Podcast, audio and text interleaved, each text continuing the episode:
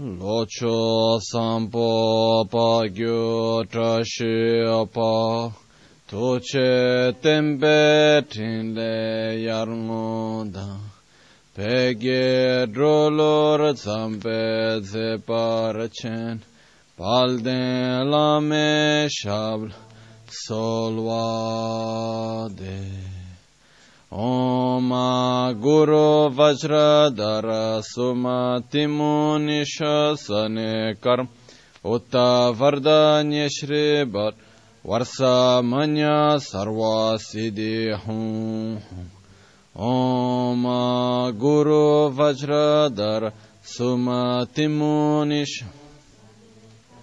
Utta Vardanya Shri Bhadra Varsa Manya Sarva Siddhi Hum Hum. Om Guru Vajradhar Sumati Munishasane Kar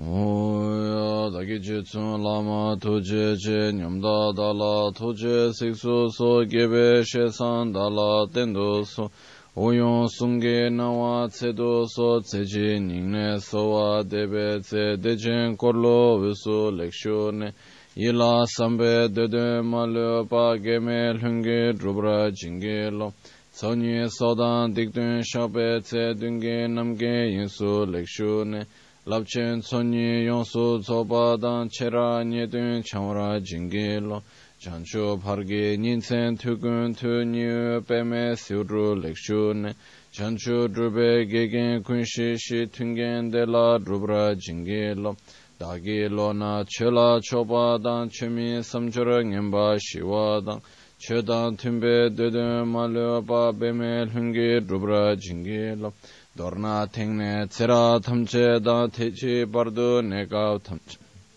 Ese kyamne lama tuje chingi dala sikso so gongyab drewe nyamda daja la jitsun lame tuje rabgongne kodan sungi nawa drame to nyamso nyongwe kaisan topra sho kewa kundu yanda lama dang drame cheki pela longche ching.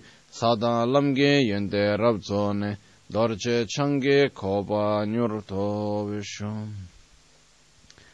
pakyuke kudan dagi lo pakyuke sungdan dagi nga pakyuke tukdan dagi ten yerme chintu jingi lo makyuke kudan dagi lo makyuke sungdan dagi nga makyuke tukdan dagi Teyer me çindu çingilo Oma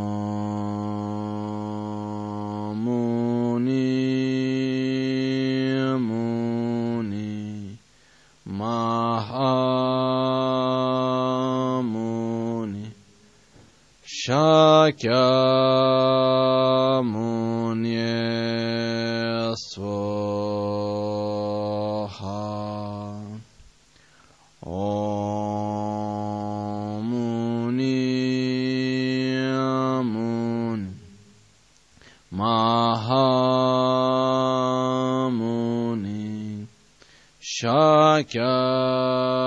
Shakyamunye Soha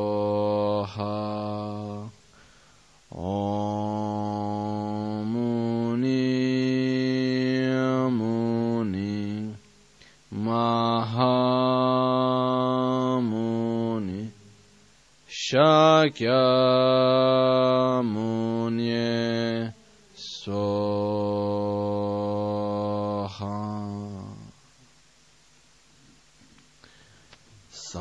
Sange chedan tsoge chonamla chancho bardo dani kyapsu chi dagi jinso gibe tsonamgi drola pinchira sange druparasho sange chedan tsoge chonamla chancho bardo dani kyapsu chi dagi jinso gibe tsonamgi drola penchira sange druparashu Sangye chodan tsoge chonamla chancho bhardo danik Dagi chinso gibe sonamgi rola penchire sangye druparasho Nel Buddha, nel Dharma e nel Sangha prendo rifugio fino all'illuminazione.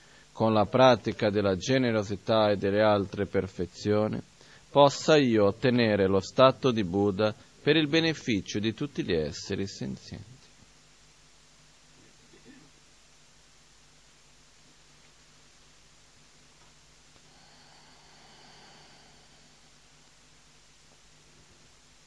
Buonasera.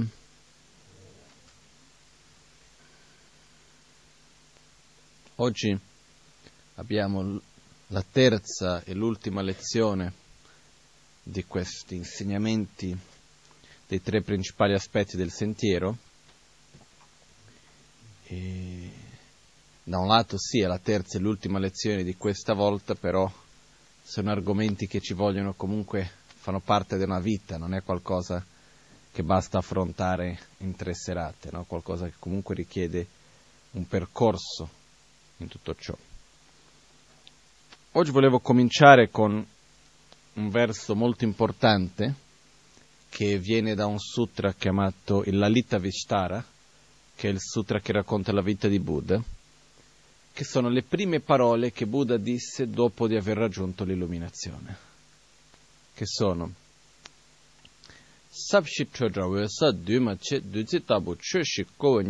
sulla shekyan kowar minupe mime nagi tsaltu nevrcha profondo e pacifico, non composto di chiara luce, no, libero da elaborazione, di chiara luce e non composto. Quindi profondo e pacifico, libero da elaborazione, non composto, eh, di chiara luce e non composto. Sabshit Churchal, quindi profondo e pacifico, libero da elaborazione, di chiara luce e non composto. Un nettare così ho realizzato a chiunque lo spieghi non sarà capace di comprenderlo. Perciò rimango da solo nella foresta dove non c'è nessuno. Okay. Queste sono le prime parole che Buddha disse dopo aver raggiunto l'illuminazione, dove rimase per sette settimane a meditare. E dopo questo periodo di queste sette settimane di meditazione, sono venute due dei, che sarebbe eh, vengono chiamati Brahma e Indra, se non mi sbaglio, che vengono da Buddha, avendo la chiaroveggenza, e dicono guarda, tu hai realizzato qualcosa di meraviglioso, perciò non tenere questo solo per te, vai a condividere quello che hai imparato, questa conoscenza che hai.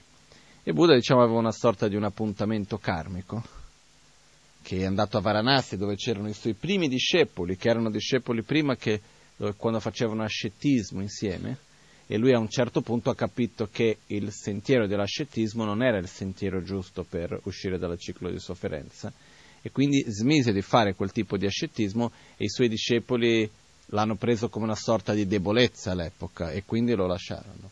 E quindi lui tornò a trovare questi suoi primi discepoli a Varanasi e dove quando li ha incontrato loro si sono accorti di che Buddha non era lo stesso di prima e quindi sono rivolti a Buddha a chiedere cosa è successo e Buddha quindi ha detto sono riuscito a vedere la verità, a uscire dalla sofferenza e a questo punto ha spiegato a loro come, il perché, ha spiegato le quattro nobili verità.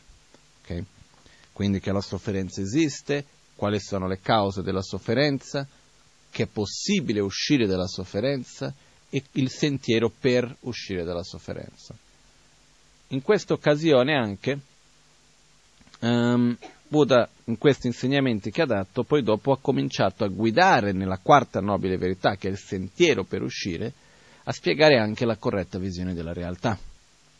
Perché come abbiamo visto già da prima, il sentiero è basato su tre pilastri, è come una sorta di un tripiede che richiede tre punti di appoggio, che è l'amore verso se stessi, l'amore verso gli altri e la corretta visione della realtà, che tradizionalmente vengono chiamati rinuncia, bodhicitta e shunyata, o corretta visione della realtà, vacuità. Okay? Oggi siamo arrivati al terzo punto. Perciò, prima di tutto, ritorniamo al testo dei tre principali aspetti del sentiero e poi andremo a capire meglio queste prime parole di Buddha. Okay? Quindi l'ho voluto ripartire da queste parole per aiutarci. Perciò è importante ricordarci che queste sono le prime parole che Buddha disse, che quindi queste fanno riferimento agli insegnamenti di Buddha. È vero che l'Amazon K ci ha trasmesso in un modo accessibile, facile, comprensibile, comprensibile, eccetera, però fa parte dagli insegnamenti originali di Buddha stesso, questo non è qualcosa che è stato inventato o trasmesso dopo. Ok? Perciò cominciamo leggendo, io non voglio dilungarmi mo- molto in introduzioni oggi perché abbiamo un bel po' di cose da vedere, perciò andiamo direttamente al punto. Nello tope shera mide nange chun chanchu semla komche kyan sibe tsawa chebar minu pe tejir tende tope tabla be. A una sola cosa, questi testi, il modo giusto di vederli, questo dalla pratica si impara, quando abbiamo le pagine, si girano le pagine no, in orizzontale in avanti e una volta che uno ha letto si prende e si rimette dietro. Così quando si fa un giro completo si torna alla prima, pa- prima pagina. Okay? Nello tope shera mide nge chun chanchu semla komche kya sibe tsawa chebar minupe teji tenre tope tablabe kanshi korde chenam tamchegi gyunre namya luwa medonshi mikpe teso kanyi kunshiba tenyi sanke gebe lamla shu 나와 텐데 루와 메바단 톰바 켈렌 탈베 콜와니 지세 소서 나와 데세 투 타돈 투베 곰바 똑바메 남시 레조 메버 칙차투 텐데 밀로 통와르 참니니 녜시 유기 진탄 군시나 테세 타베 쳬바 조발라 셴야 나와 여다 세와단 톰베 메타 세신 톰바니 교단 레보 차르베 츠셰나 교단 레보 차르베 츠테나 교단 레보 차르베 츠르셰나 교단 레보 차르베 츠르셰나 tarzin tawe trobar mi gyuro deda lamgi tsowo namsungi nenam rangi jishin tobe tse emba tende tsundru topgene tingi döma nyurdu trubshik pu.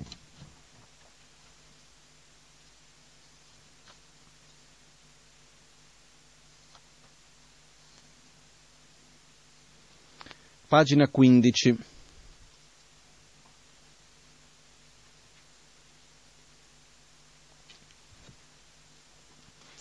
Se non possiedi la saggezza che comprende la vera natura delle cose, sebbene tu abbia sviluppato la rinuncia e la bodhicitta, la radice del samsara non può essere estirpata. Quindi impegnati intensamente per realizzare l'origine interdipendente.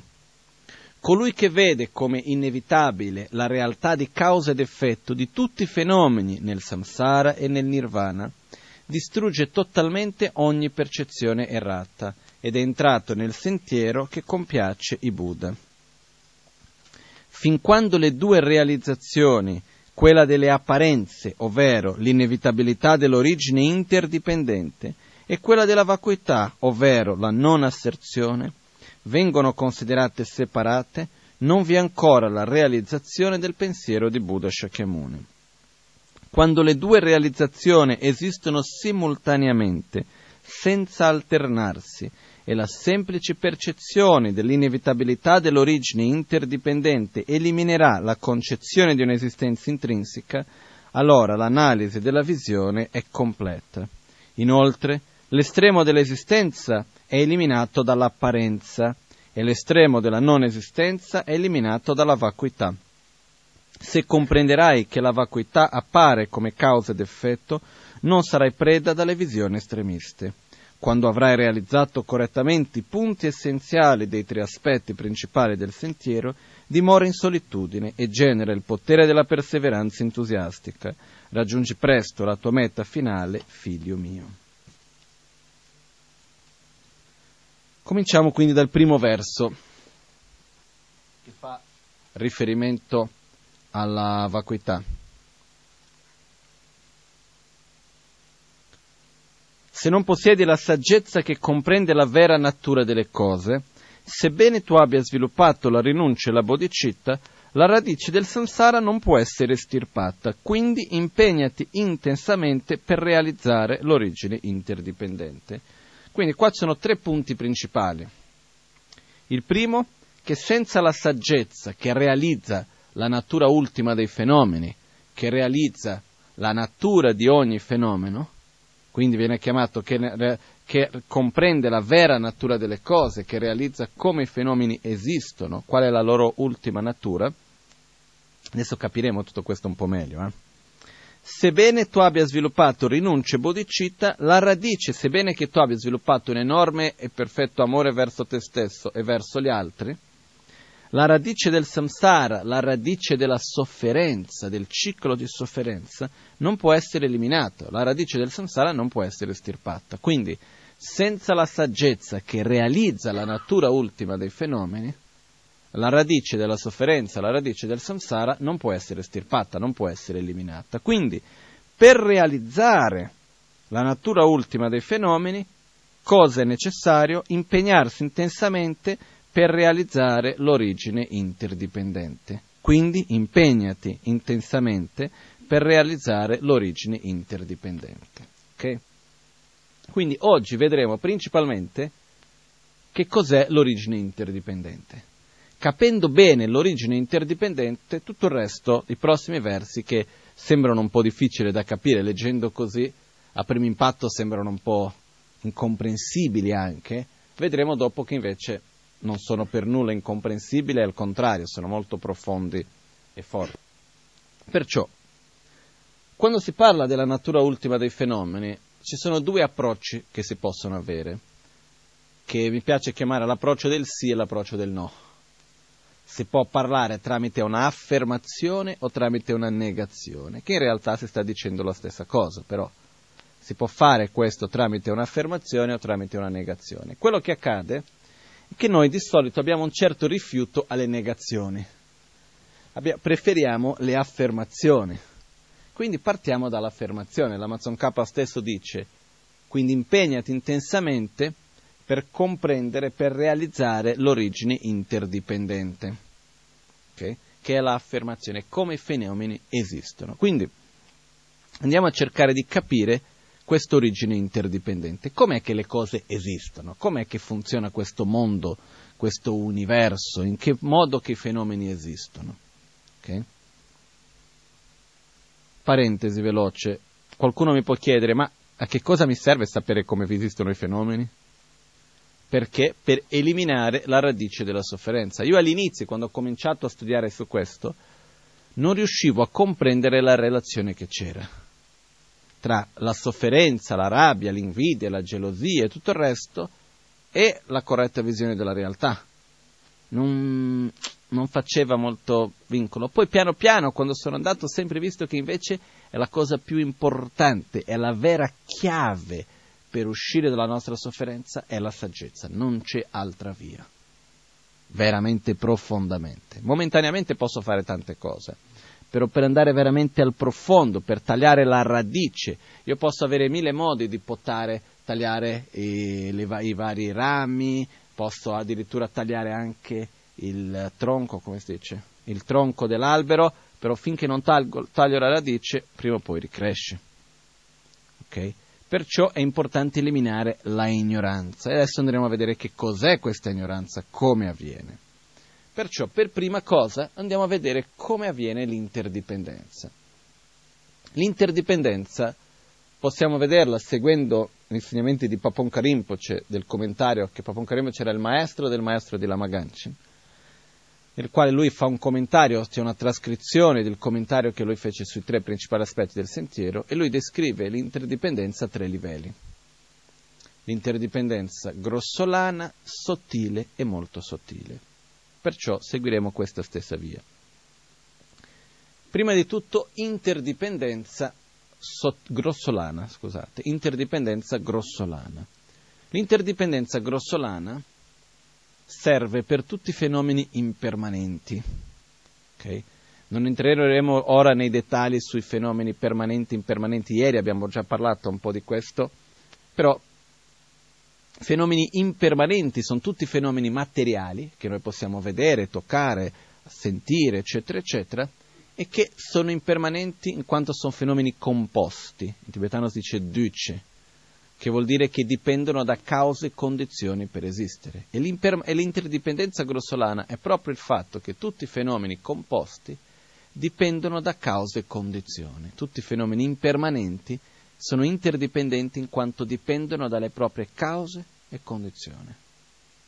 Quindi è il fatto che perché c'è il fiore, perché c'è stato il seme che a sua volta è stato piantato, che è cresciuto e diventato il fiore, e così via. Ogni cosa ha una sua causa. Questo che cosa vuol dire? Che se io prendo qualunque oggetto, ok? Che prendo questa campana che c'è qua, questo suono, noi sentiamo, ha avuto una causa. Questa causa sono di due tipi. C'è avuto una causa della... vediamo in tibetano come lo chiamiamo, Lenchichegyen Dan, Dagyen da Lenchichegyen. C'è una causa di chi genera l'azione, che in questo caso sono io, quindi io sono causa di questo suono. C'è un'altra, un'altra causa che è la campana stessa, è il materiale che i due pezzi di ferro che si incontrano, che anche questo è una causa del suono che noi andiamo a sentire. Allo stesso tempo il suono che ognuno ascolta c'è un'altra causa che è la propria vibrazione nell'aria. Quindi se noi volessimo dividere in parti che cosa succede? Il movimento del mio braccio fa che si incontrano i due pezzi di metallo che genera una vibrazione che va a portare a catena finché arriva al mio dito e io ascolto il suono. Ok? Quindi ogni, pa- ogni, ogni parte di questo è una causa e un risultato.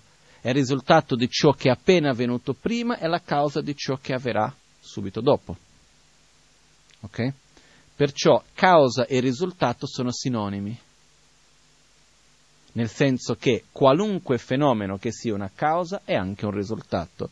Qualunque fenomeno che sia un risultato è anche una causa. Non esiste qualcosa che sia causa e non sia risultato o che sia risultato e che non sia causa. Ok? Perciò, qualunque fenomeno che sia un risultato, ok? È anche una causa perché si trasforma, perché si trasformerà in qualcos'altro. Ciò che viene dopo è il risultato di quello che c'è nel momento presente. Quindi il secondo istante della campana è il risultato della campana che esiste in questo istante qui quel suono dipende anche dalla mia azione e dipende da tutto quello che è venuto dopo di me, però in questo istante dipende dal movimento del mio braccio, dalla volontà di suonare la campana, eccetera, eccetera, ok? Però se io lascio la campana ferma, la campana di adesso esiste.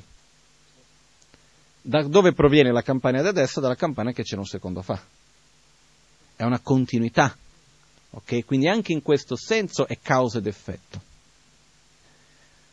Quando se noi cominciamo a entrare nei dettagli veramente di causa ed effetto, ci sono tanti tipi di rapporti di causa ed effetto. Per esempio, se io prendo la campana, manteniamo l'esempio della campana, questa campana esiste, quali sono le cause? C'è chi ha fatto la campana, c'è il materiale stesso con la quale la campana è stata fatta, c'è il calore che è servito per fondere il materiale, ci sono tante altre condizioni, cause che hanno generato questa campana, c'è la volontà del pensiero che la campana esistesse, ci sono tante cose, c'è chi l'ha comprata e quindi ha fatto il, la richiesta di fare la campana e così via, ci sono tantissime cause che messe insieme hanno fatto questa campana possibile.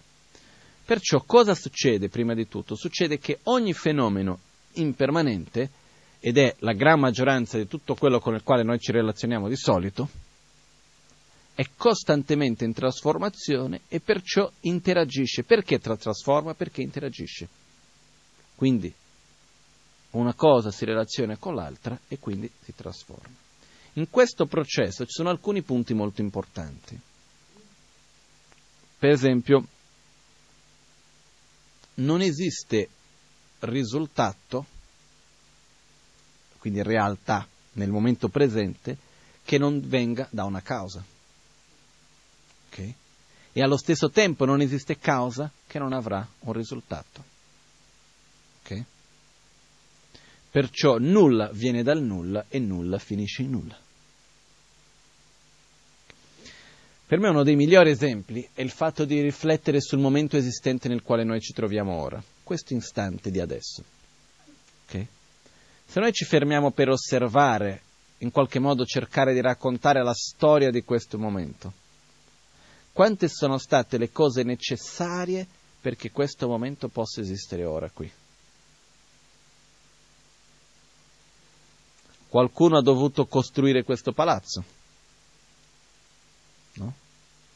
Qualcuno una volta mi disse che questi palazzi qua erano stati costruiti agli inizi che c'erano le stalle dei cavalli. No? E ci sono tante storie, se vediamo qualcuno per qualche ragione l'ha voluto fare, insomma. Qualcuno l'ha dovuto comprare. La Magancia hanno dovuto scegliere di uscire dal Tibet in qualche modo è finito in Occidente che non ci mettiamo a raccontare la storia qua, se no passiamo tutta la serata. Sono tante le cose necessarie, ma la cosa più pazzesca di tutto ciò è quante sono le cose che se quella piccola cosa non fosse avvenuta non saremmo oggi qui insieme? Parlo pensando per me, poi se si comincia ognuno, perché questo momento esista così come adesso, quante sono le cause necessarie? Quante sono le parole che sono dette, le parole che si sono ascoltate, i pensieri che si sono avute, le scelte che abbiamo fatto e che altri hanno fatto, che hanno creato questo momento di adesso? Cento? Mille? Diecimila? Un milione? Infinite in tutto ciò, no? Bastava che una piccola cosa non fosse avvenuta. Io mi ricordo sempre una cosa che mi viene in mente. Compleanno dei 30 anni di mia madre. Arriva un amico suo chiamato professor Shahet che porta una coppia di una brasiliana e un italiano, Monica, che, c'è, che lavora nel, al negozio ad Albagnano, e Claudio Bianchi, che avevano conosciuto la Maganchen in India. Arriva da, lo, da, mia madre e dice: Loro vogliono portare un lama tibetano in Brasile e tu sei la miglior persona che li può aiutare ad organizzare questo. Mia madre aveva un certo rispetto verso questo amico e ha detto: Va bene, faccio un favore agli amici di amici, di un amico. Punto e basta, non c'era altro. Se lei in quel momento avesse detto: Ah, sì, bello, però non posso perché dare una mano voleva dire pagare i biglietti dell'aereo, trovare la casa dove fare il corso, organizzare la pubblicità perché le persone venissero per gli insegnamenti, non era, non era proprio dare una mano così. E lei non è che avesse nessun grande interesse per il buddismo né nulla. Quindi se lei in quel momento non avesse detto di sì, io probabilmente non sarei oggi qui. E così possiamo andare avanti con infinite altre cose che se non fosse per quella parola, per quel pensiero, per quella scelta, il momento di oggi sarebbe diverso. Ok? È chiaro questo per noi? Se noi aggiungiamo a questo le situazioni che sono successe nella vita di ognuno di noi, okay? vediamo il quanto che il momento presente è fragile in un certo modo, perché le variabili sono troppe. E a questo punto mi chiedo, come posso io credere di poter controllare quello che succede domani? Quante sono le variabili perché le cose vadano in un modo o nell'altro? Infinite, ma non solo questo, affinché una cosa oggi accada, non dipende solo da quello che sta succedendo oggi, dipende da quello che è successo ieri, l'altro ieri, l'altro ieri ancora, dieci anni fa, vent'anni fa, cinquanta anni fa, mille anni fa e così via. Quindi siamo nel presente condizionati dal passato e creiamo il futuro con le azioni e le scelte che prendiamo oggi. Perciò non esiste una parola che sia invano, non esiste uno sguardo che sia invano, non esiste una scelta che sia invano. Ogni cosa che diciamo, ogni cosa che ascoltiamo, ogni pensiero che abbiamo, ogni scelta che facciamo sono determinanti per la nostra vita.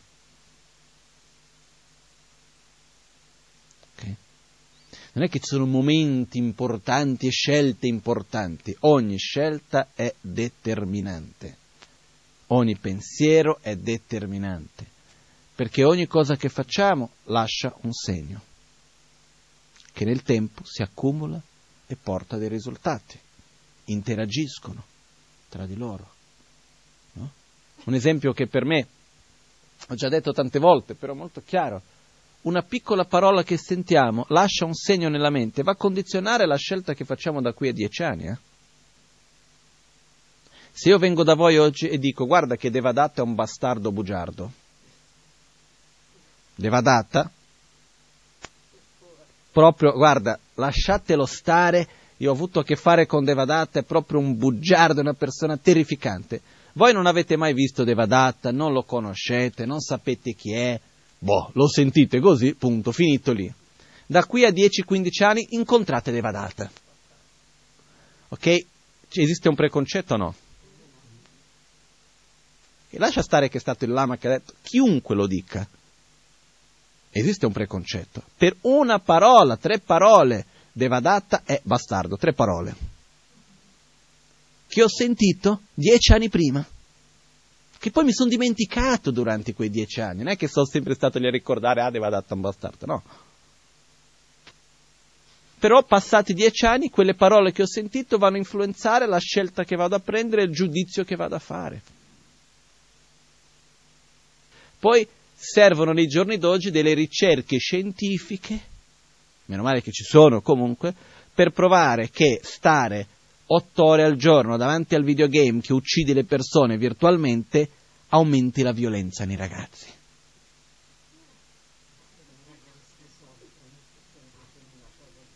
Io mi chiedo, ci sono delle cose che sono un po'... voglio dire, è ovvio che se io, no? anche se non faccio l'azione fisica, mentalmente uccido, uccido, reagisco con violenza, reagisco con violenza, reagisco con violenza, condiziono la mia mente con quello.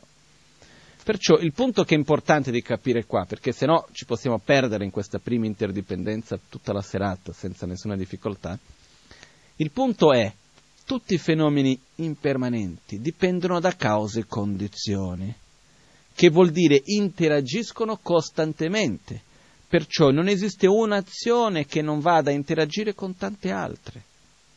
Non esiste una scelta che non sia importante per quello che avverrà dopo. E una delle cose importanti da capire in questo è che la realtà che noi viviamo oggi, le esperienze che noi abbiamo, quello che noi viviamo oggi, non è un frutto unicamente di ciò che sta accadendo oggi, ma è un frutto di tante azioni che si sono create nel passato. Perché oggi, per esempio, in Europa viviamo ancora oggi dei risultati dell'influenza nella nostra mentalità, nella nostra cultura che avviene dall'epoca dell'Inquisizione, per esempio? Sì.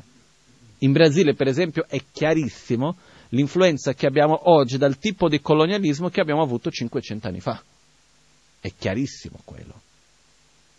Quindi quello che succede che cos'è? Io sono cresciuto in quella cultura che era influenzata da quelle azioni, che uno dopo l'altro porta quell'influenza e andiamo avanti. Perciò delle azioni, delle scelte fatte 500, 1000 anni fa, ci influenzano ancora oggi. Perciò le azioni che noi facciamo oggi andranno a influenzare non solo noi stessi, in queste e nelle prossime vite, ma anche le generazioni future. Nella interazione costante che c'è. In questo faccio una parentesi veloce perché non voglio entrare adesso nella legge del karma perché questa prima interdipendenza in realtà per approfondire ancora di più si deve entrare a vedere in dettaglio la legge del karma. Karma vuol dire azione.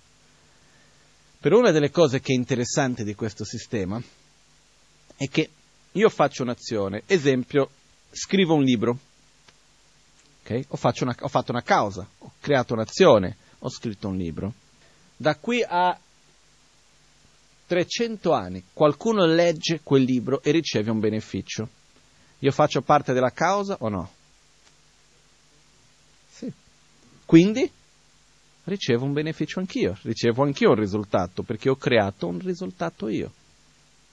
È un po' come, che ne so, avere le, le quote di, una, di, un'azienda in borsa, no? Cioè le quote di quell'azienda sempre che quell'azienda farà profitto per le quote che ho o il mio guadagno. Le perdite o le mie perdite. Faccio un'azione negativa, da qui a vent'anni va a generare sofferenza. Anch'io faccio parte di quella causa. È per questo che, per esempio, i maestri nei tempi in India in Tibet hanno cercato di portare alle persone della popolazione, anche senza la conoscenza filosofica, di cercare di, fare, di aiutare e di avere atti di generosità lì dove ci fosse una costanza.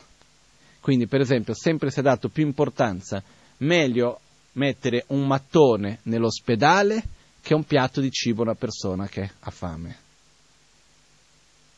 Perché quel piatto di cibo finisce lì, quel mattone che vado a mettere, l'ospedale continuerà ad aiutare persone, eccetera, eccetera. Questo non toglie la nobiltà di aiutare la persona che ha fame. Eh? Però quello che succede è che è meglio usare l'azione per creare, è un investimento migliore in poche parole, per fare qualcosa che, dia, che continui a generare quell'energia positiva, nello stesso modo che se io vado ad aiutare una persona che può aiutare gli altri, può fare delle cose positive, a star bene, vado a generare più energia che il contrario. Ok? Però non voglio entrare in mille dettagli su questo. Questo è solo per dire i fenomeni sono, in, sono interdipendenti e questa interdipendenza è estremamente, estremamente complessa.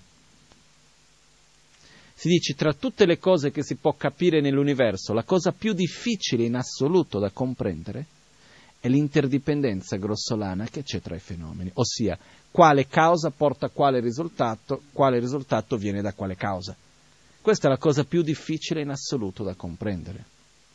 A Buddha spesso succedeva che discepoli venivano e chiedevano ah, questa cosa, questa persona si trova in questa situazione, come mai? E Buddha diceva, no, perché, non lo so, tant- questo numero di vite fa, questa persona era in una situazione così, così, ha fatto questo, quello, quell'altro, e questa causa, sommata alla condizione del momento presente, così, così, così, ha portato a questo risultato. Ci sono dei sutra interi che raccontano queste storie,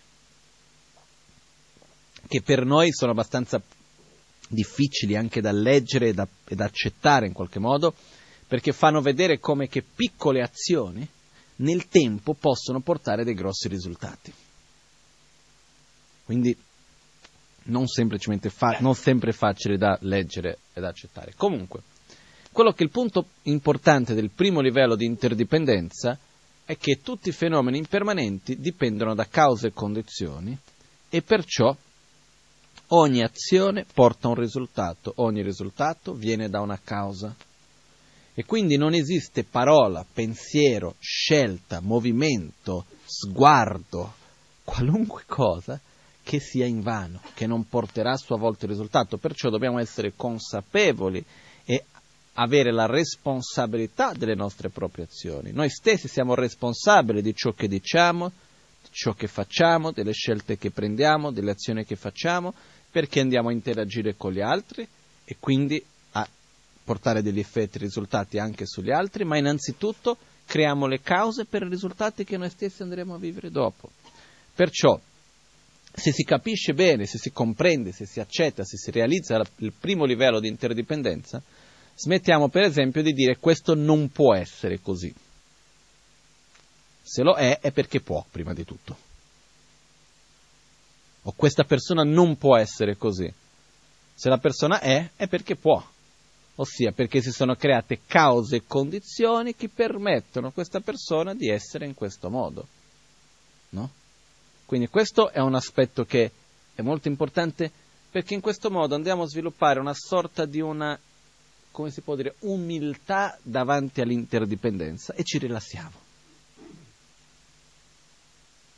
Ok, è in questo modo. Perché? Perché cause e condizioni si sono create, non è per la colpa di una persona o per questo o quell'altro. No?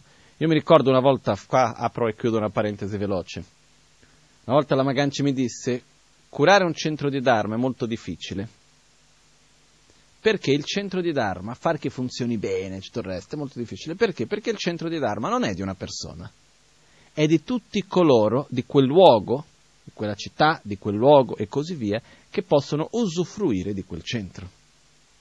Quindi se funziona o non funziona dipende dalle cause create da quelle persone. Perché se il centro funziona bene, chi è che riceve il beneficio? Le persone che usufruiscono, quelle che possono avere.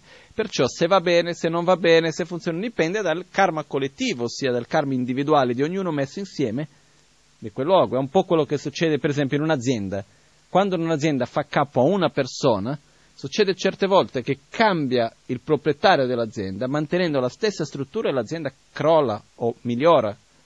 Questo perché? Perché è anche il karma, le cause create di ognuno di quello che fa capo a ciò. Perciò, se effettivamente noi andiamo a vedere che il centro di Dharma, perché funzioni o non funzioni, dipende dal karma collettivo perché è il risultato di ognuno, non va a dipendere dal direttore o dall'ama, ognuno, ov- ovviamente ognuno deve fare il suo lavoro nel modo giusto e ci sono delle posizioni importanti. Un paese da chi dipende? Dalla, dalle, dalle azioni, dalle cause create da coloro che fanno parte di quel paese. Avere una persona o due persone o cinque o dieci, per il quanto che siano capaci o incapaci, non hanno un potere maggiore che le cause create insieme da coloro che vivono lì. È quello che va veramente a determinare la realtà nella quale si vive, più che eh, la scelta nel momento di una persona o un'altra. Un'altra cosa importante da vedere anche, anche quando si vede per esempio le malattie create dall'ambiente, che cosa succede? Malattie create dall'inquinamento, voglio dire. Si dice che le malattie che possono nascere oggi, dall'inquinamento dell'aria, dell'acqua, della terra e così via, dall'inquinamento elettromagnetico in certi casi anche, ma di solito parliamo dell'inquinamento più classico, che è acqua, aria, terra, eccetera. La malattia che nasce oggi nasce come risultato di un inquinamento creato come minimo dieci anni fa. Da dieci a vent'anni anche. Però noi quando abbiamo una malattia è creata dall'inquinamento, ah perché? Perché ieri ho acceso la macchina, no perché c'è un ciclo lungo, quindi io oggi quando vado a inquinare l'aria e così via, vado a creare le cause per la malattia di cui ci sarà, chi sarà qui a 10, 20, 30, 40 anni. La stessa cosa succede per i problemi economici, per, per le instabilità politiche, per mille altre cose. E nella nostra propria vita, le nostre malattie. Quando viene fuori la malattia, mica è per quello che ho fatto in questo momento, è per cause che ho accumulato nel tempo che poi dopo vengono fuori i risultati quando ci sono le condizioni. Perciò, nel primo livello di interdipendenza, andiamo effettivamente a comprendere che tutti i fenomeni impermanenti sono interdipendenti fra di loro in quanto dipendono da cause e condizioni. Perciò sono interconnessi uno con l'altro. Ok? Ci siamo. Secondo livello di interdipendenza secondo livello di interdipendenza fa riferimento al fatto che ogni fenomeno, permanente o impermanente, dipende dalle proprie parti per esistere. Ogni fenomeno dipende dalle proprie parti per esistere, perciò nulla è indivisibile. Non esiste nessun fenomeno che non si possa dividere, che non sia composto da parti. Non so se avete mai sentito dire questa idea dalla visione scientifica che dice se prende un qualunque cosa, che ne so, il microfono che c'è davanti a me, lo comincia a dividere in parti, parti, parti, parti, parti, vai, pezzettini, pezzettini, dividi il pezzettino, dividi il pezzettino del pezzettino, dividi il pezzettino del pezzettino del pezzettino, così vai avanti, arrivi all'atomo. Si può dividere l'atomo? Sì. Arrivi al nucleo dell'atomo, dividi il nucleo dell'atomo, vai avanti, vai avanti, vai avanti, a che cosa arrivi? Allo spazio, al nulla per dire. Perciò c'è chi dice tutto è fatto di nulla. Ok? Perché se io vado, divido, divido, divido, divido, divido, arriva un punto nel quale non c'è niente da dividere. Io invece credo in una cosa un po' diversa, non che tutto è fatto di nulla, ma nulla è fatto di qualcosa. Che cosa vuol dire questo? Quando io vado a dividere, dividere, dividere, dividere e cercare, quello che io sto in realtà cercando è una sostanza, un'entità, un fenomeno che esista indipendentemente dalle proprie parti. E questo non c'è. Qualcosa che sia indivisibile, qualcosa che esista come una unità che non dipende dalle parti che la compongono. Ciò non esiste. Perciò ogni fenomeno è un'unità composta da parti. Ogni parte è un'unità composta da parti. Ok? Quindi ogni fenomeno è sia una parte di, una, di un'unità come una unità composta da parti. Prendiamo noi stessi, per esempio. Io sono una parte di un gruppo, di una sangha, di una comunità, di una famiglia, di una società, eccetera, eccetera. Sono una unità in quanto persona, che sono composte da parti, mente, corpo. Il corpo è composto da parti, testa, mani, gambe, che ne so, fegato, eccetera, eccetera. La mano è composta di parti, ci sono le dita e così, così posso andare all'infinito. Ok? Questo è abbastanza chiaro, no? Se io voglio cambiare un'unità, ho una scelta di agire, di effettuare un cambio nella unità senza passare per le parti?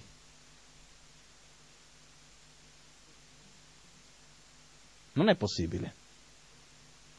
Perché ci sia un cambio nell'unità, io devo per forza cambiare una parte dell'unità. Domanda, se una parte viene cambiata, è possibile che l'unità rimanga intatta se una sua parte viene cambiata? Che uguale. No, se io prendo, che ne so, questo testo qua, questa pagina è un'unità composta da lettere, composte da, da, da, linee, composte da inchiostro, da carte e tutto il resto. Okay? Se io vado e prendo un puntino nero di una penna e faccio un puntino quasi indifferente, è uguale o è cambiata la pagina? Cambiata perché? Perché un piccolo puntino che prima era bianco adesso è nero.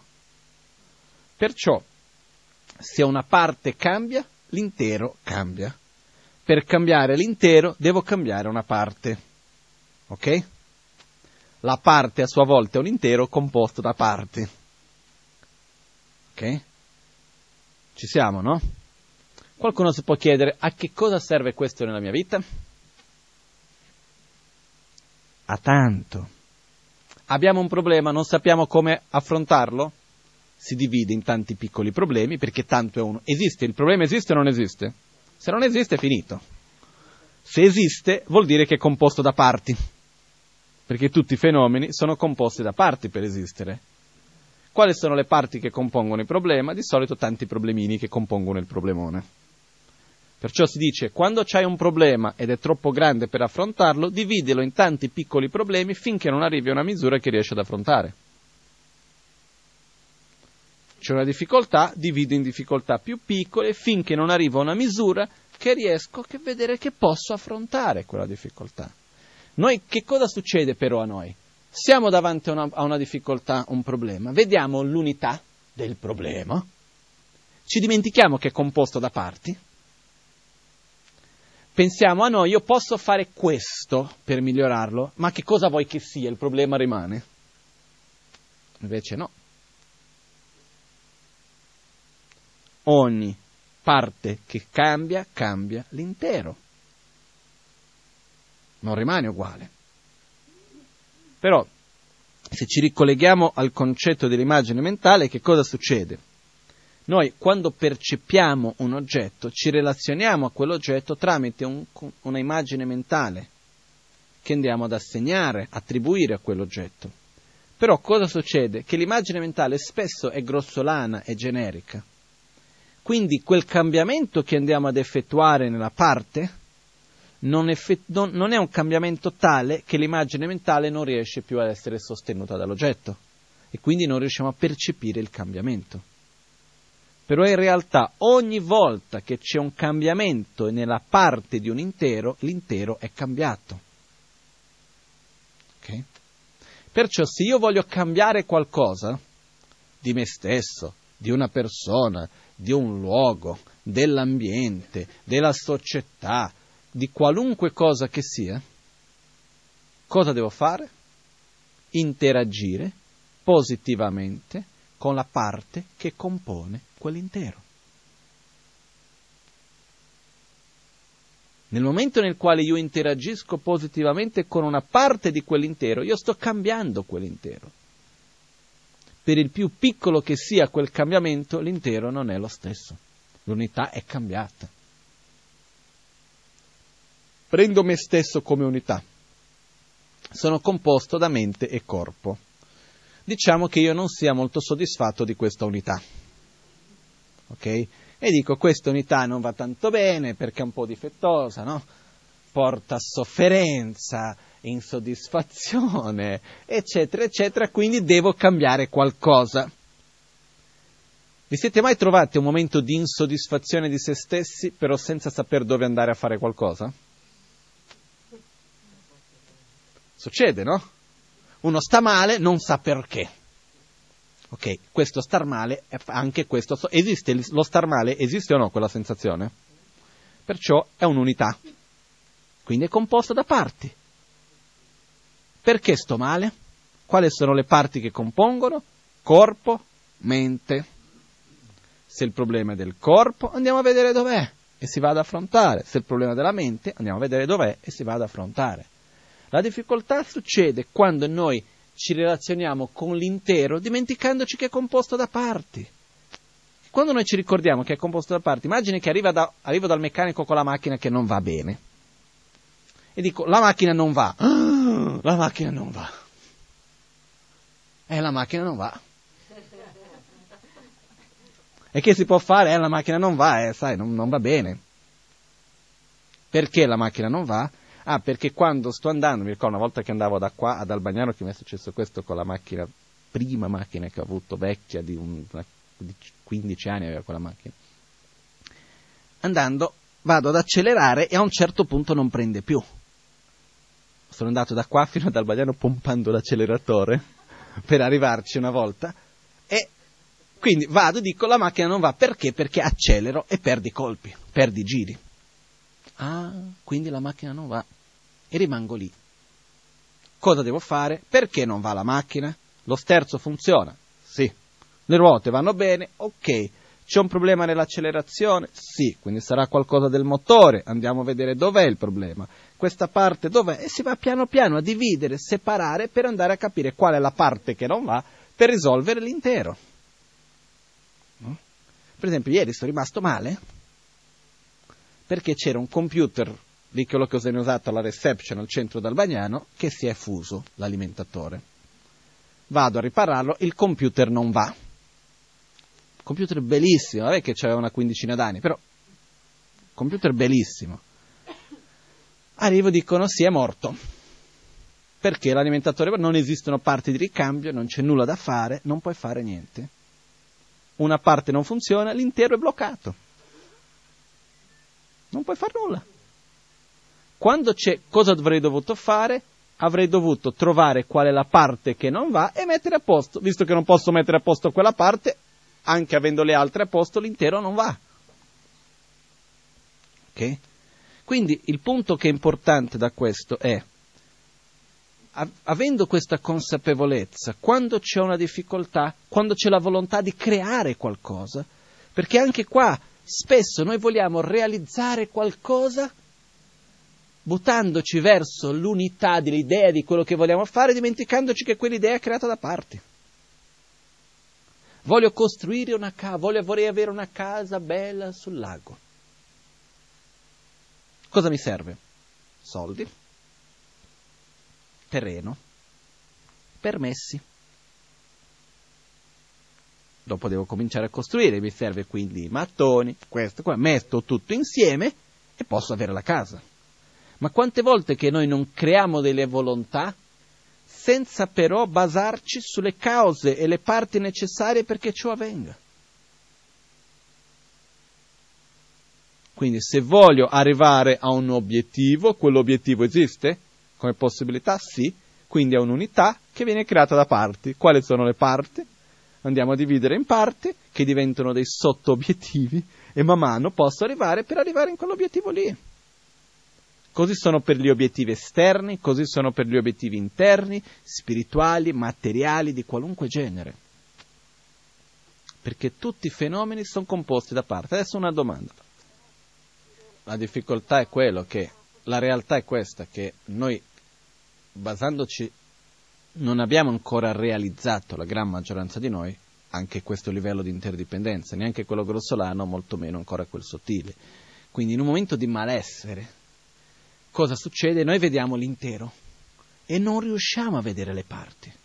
Non riusciamo ad accettare, a percepire che quell'intero in realtà è composto da parti.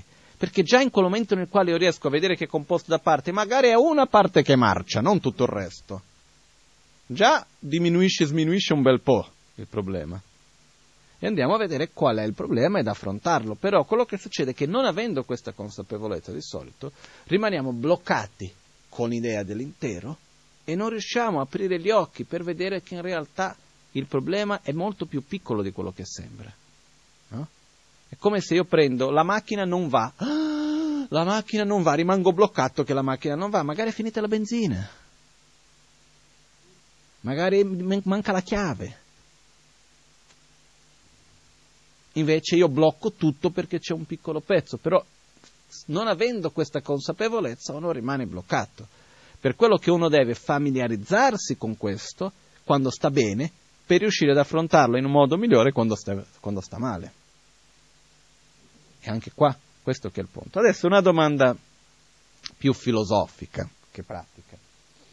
Tutti i fenomeni sono unità composte da parti. Ok? L'impermanenza esiste? Sì o no? Il concetto generalizzato di impermanenza esiste. Il concetto generalizzato di impermanenza è permanente, in quanto la continua trasformazione dei fenomeni e la continua trasformazione dei fenomeni di oggi è uguale a quella di ieri e sarà uguale a quella di domani. Perciò, fenomeno permanente, concetto generalizzato dell'impermanenza. Quali sono le parti che lo compongono? Sì, del concetto generalizzato dell'impermanenza. Che cosa compone l'impermanenza? O la vacuità? È così, funziona nel seguente modo. Partiamo un'altra cosa. Il concetto generalizzato di persona esiste? È permanente. Il concetto generalizzato di persona non potrebbe esistere senza che esistessero le persone, gli individui. Quindi tutte le persone creano la base perché ci sia il concetto generalizzato di persona. L'impermanenza del bicchiere, del tavolo, del pensiero, della gioia, della sofferenza, l'impermanenza di ogni cosa sono le parti che compongono l'impermanenza generale. La stessa cosa accade per la vacuità. La vacuità, che adesso fra un po' capiremo che cos'è, però la vacuità del bicchiere, della bottiglia, del tavolo, della mente, dell'io, di questo e di quell'altro, compongono la vacuità. Okay? Perciò queste sono le parti che compongono, la stessa cosa che si parla dello spazio. Lo spazio, quali sono le cose che compongono lo spazio? Tutti gli spazi messi insieme sono le parti che compongono lo spazio in generale. Okay? Questo è un, è un gioco un po' intellettuale, un pochettino più difficile da comprendere, però in questo modo. La vacuità in generale è composta da tutte le vacuità però io quello che succede è che io non posso dire che, che ne so, la vacuità del corpo è composta dalla vacuità della mano e dei piedi e così via, questo non direi. Ok? Va bene. Poi, quindi che cosa succede con questo secondo concetto di interdipendenza? Che cosa vuol dire vivere avendo la consapevolezza e la chiarezza che ogni fenomeno è un intero, un'unità, che a sua volta è composta di parti? Vuol dire innanzitutto che vediamo come ogni azione ha un peso. Perdiamo il concetto del io e del te e di questa separazione che andiamo a creare, perché tutti noi facciamo parte di un intero, ma allo stesso tempo senza perdere la nostra propria unità. Vediamo, per parlare ambiente, ho la consapevolezza che ogni azione che faccio, ogni cosa che butto, ogni cosa, ogni rispetto o mancanza di rispetto che ho verso l'ambiente ha un'influenza nell'ambiente, io vivo in questo ambiente, faccio parte, quindi ho un'influenza su di me. E così possiamo andare avanti con centinaia e migliaia di esempi di come cambierebbe tante attitudini nella vita. Per dire, se io ho un'attitudine di un certo genere, questo andrà a influenzare e va a cambiare la mia famiglia perché io sono una parte della famiglia.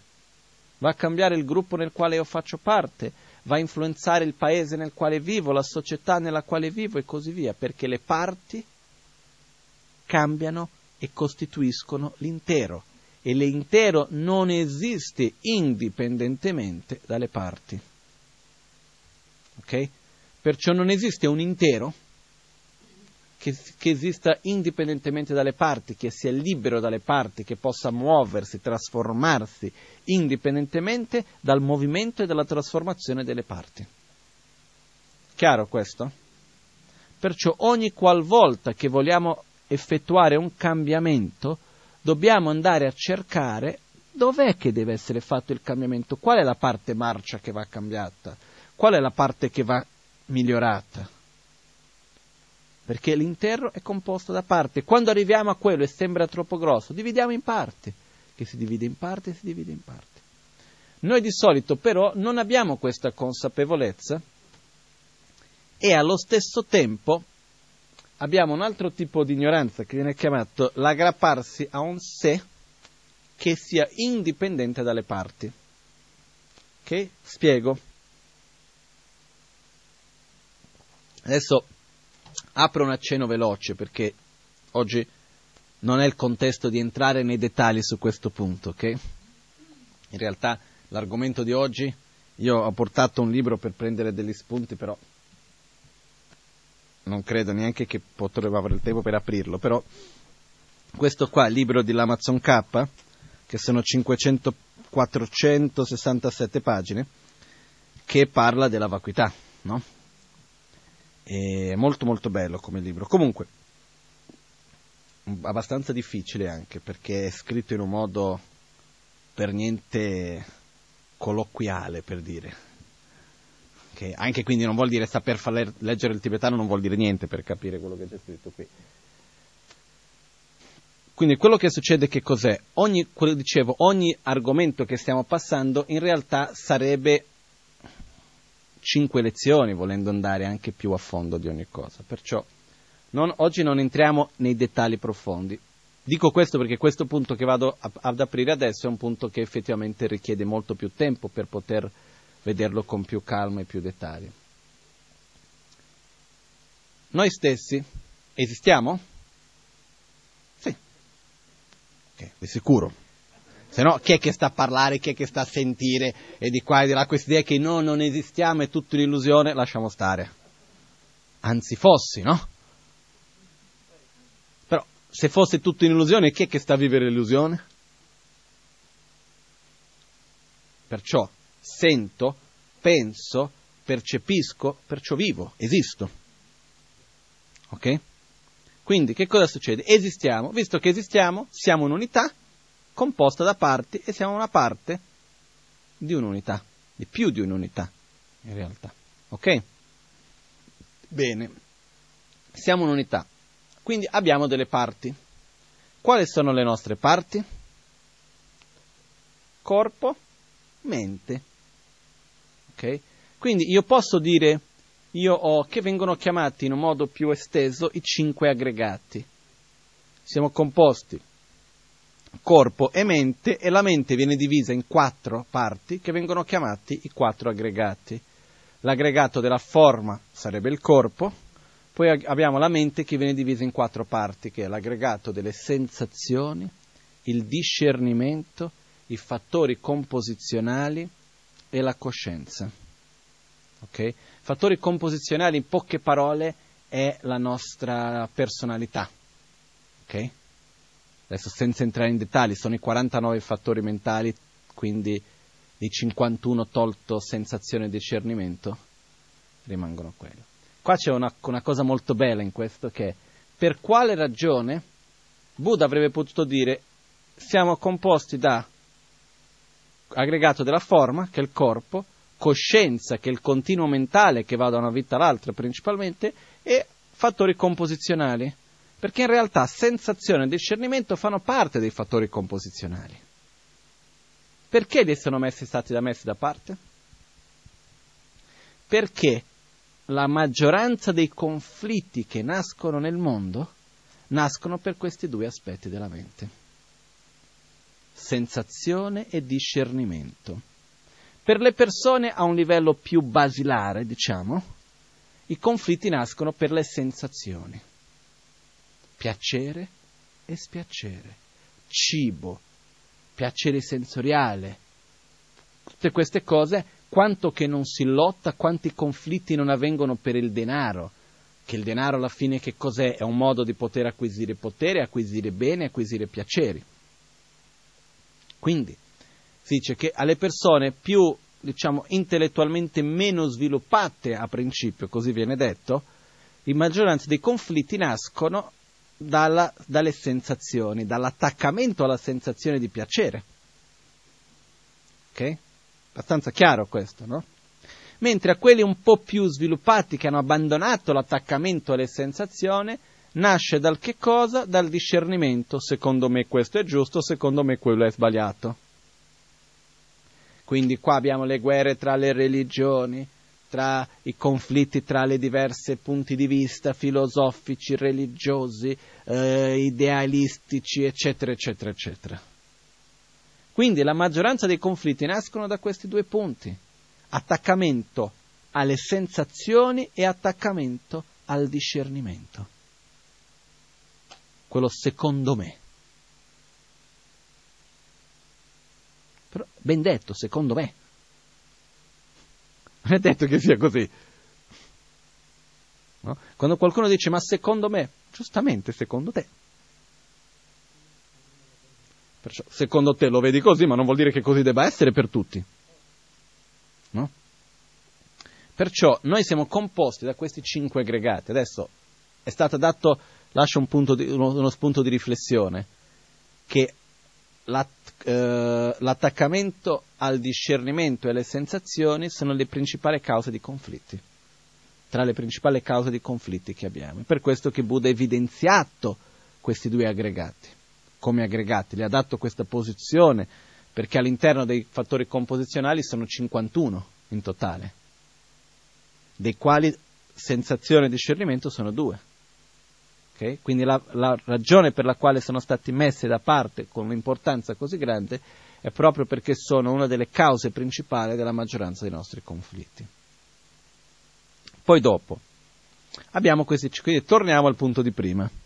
Quindi io posso dire, io ho un corpo, perciò ho una testa, due braccia, eccetera, eccetera, ho una mente, quindi ho delle sensazioni, ho dei discernimenti, ho dei fattori composizionali, una personalità e ho una coscienza. Giusto? Però in realtà c'è qualcosa di molto sbagliato in quello che ho appena detto.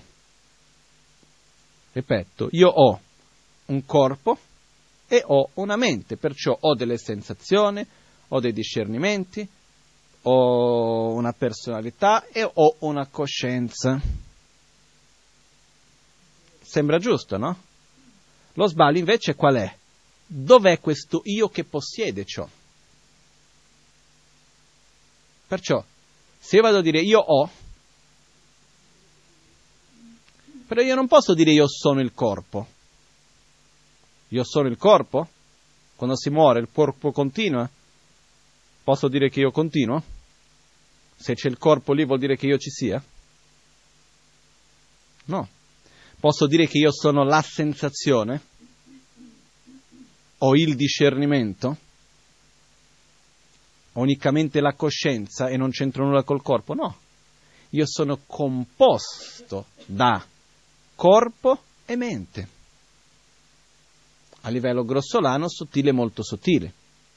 Okay? Che poi quello molto sottile è quello che va di vita in vita. Però, quello che succede che cos'è?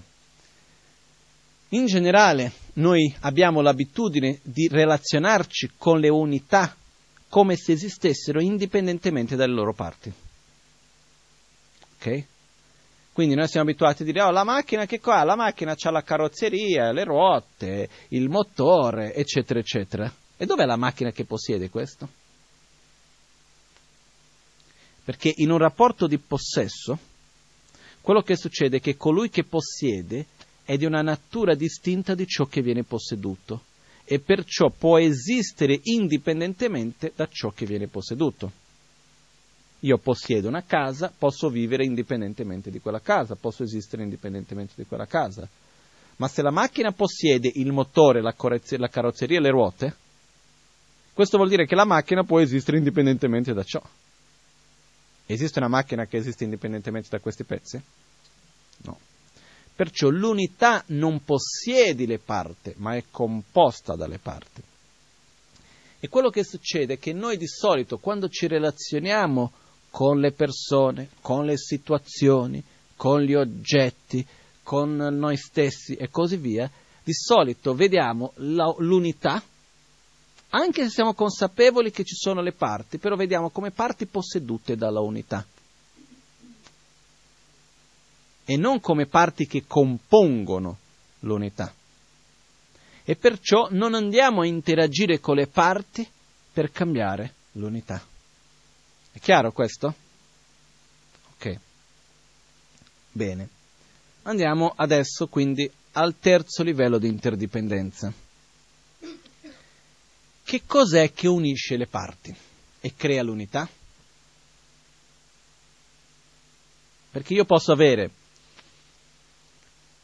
che ne so io, prendiamo un esempio qualunque. Avete mai visto quei dipinti un po' di arte moderna che uno guarda e non capisce cosa ci sia? E a un certo punto viene qualcuno e dice, vedi, lì c'è la testa, di lì esce una mano, vedi che di là c'è un occhio. E a un certo punto riusciamo a vedere un'immagine che prima non vedevamo? No?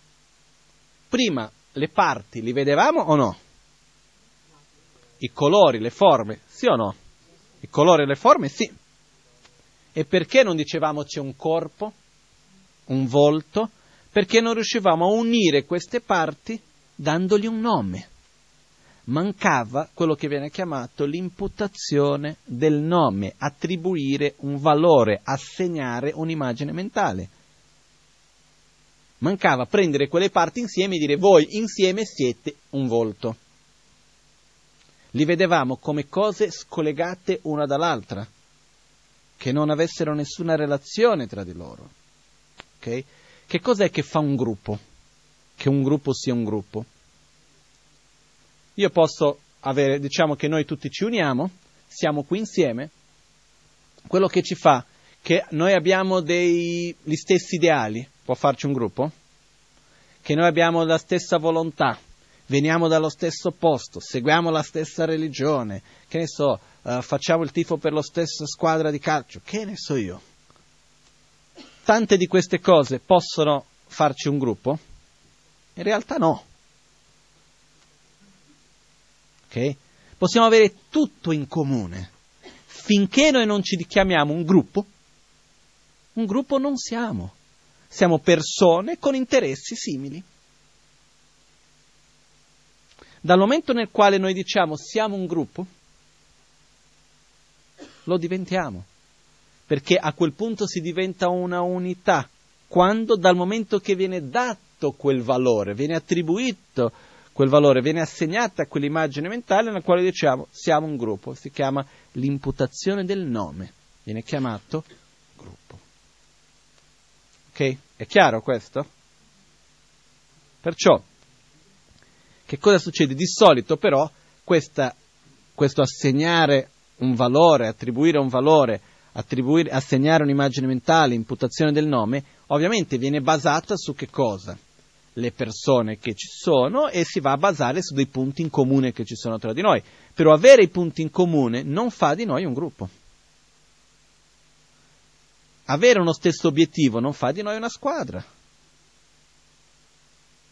Perciò è necessario che affinché si diventi un gruppo ci sia il concetto gruppo. Quello che fa di un gruppo un gruppo forte, prima di tutto, è che ci sia chiara la idea siamo un gruppo. Poi dopo da quello le cose possono essere simili, diverse, eccetera, eccetera. Questo aiuta. No, è la stessa cosa che succede in famiglia spesso. Siamo una famiglia, vado ad attribuire questo nome, vado a dare questo valore per ciò che può significare per uno o per l'altro. Ok?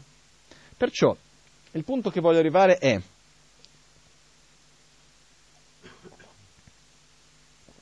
prendo un disegno, vado lì e faccio una forma, Che cosa è che appare agli occhi?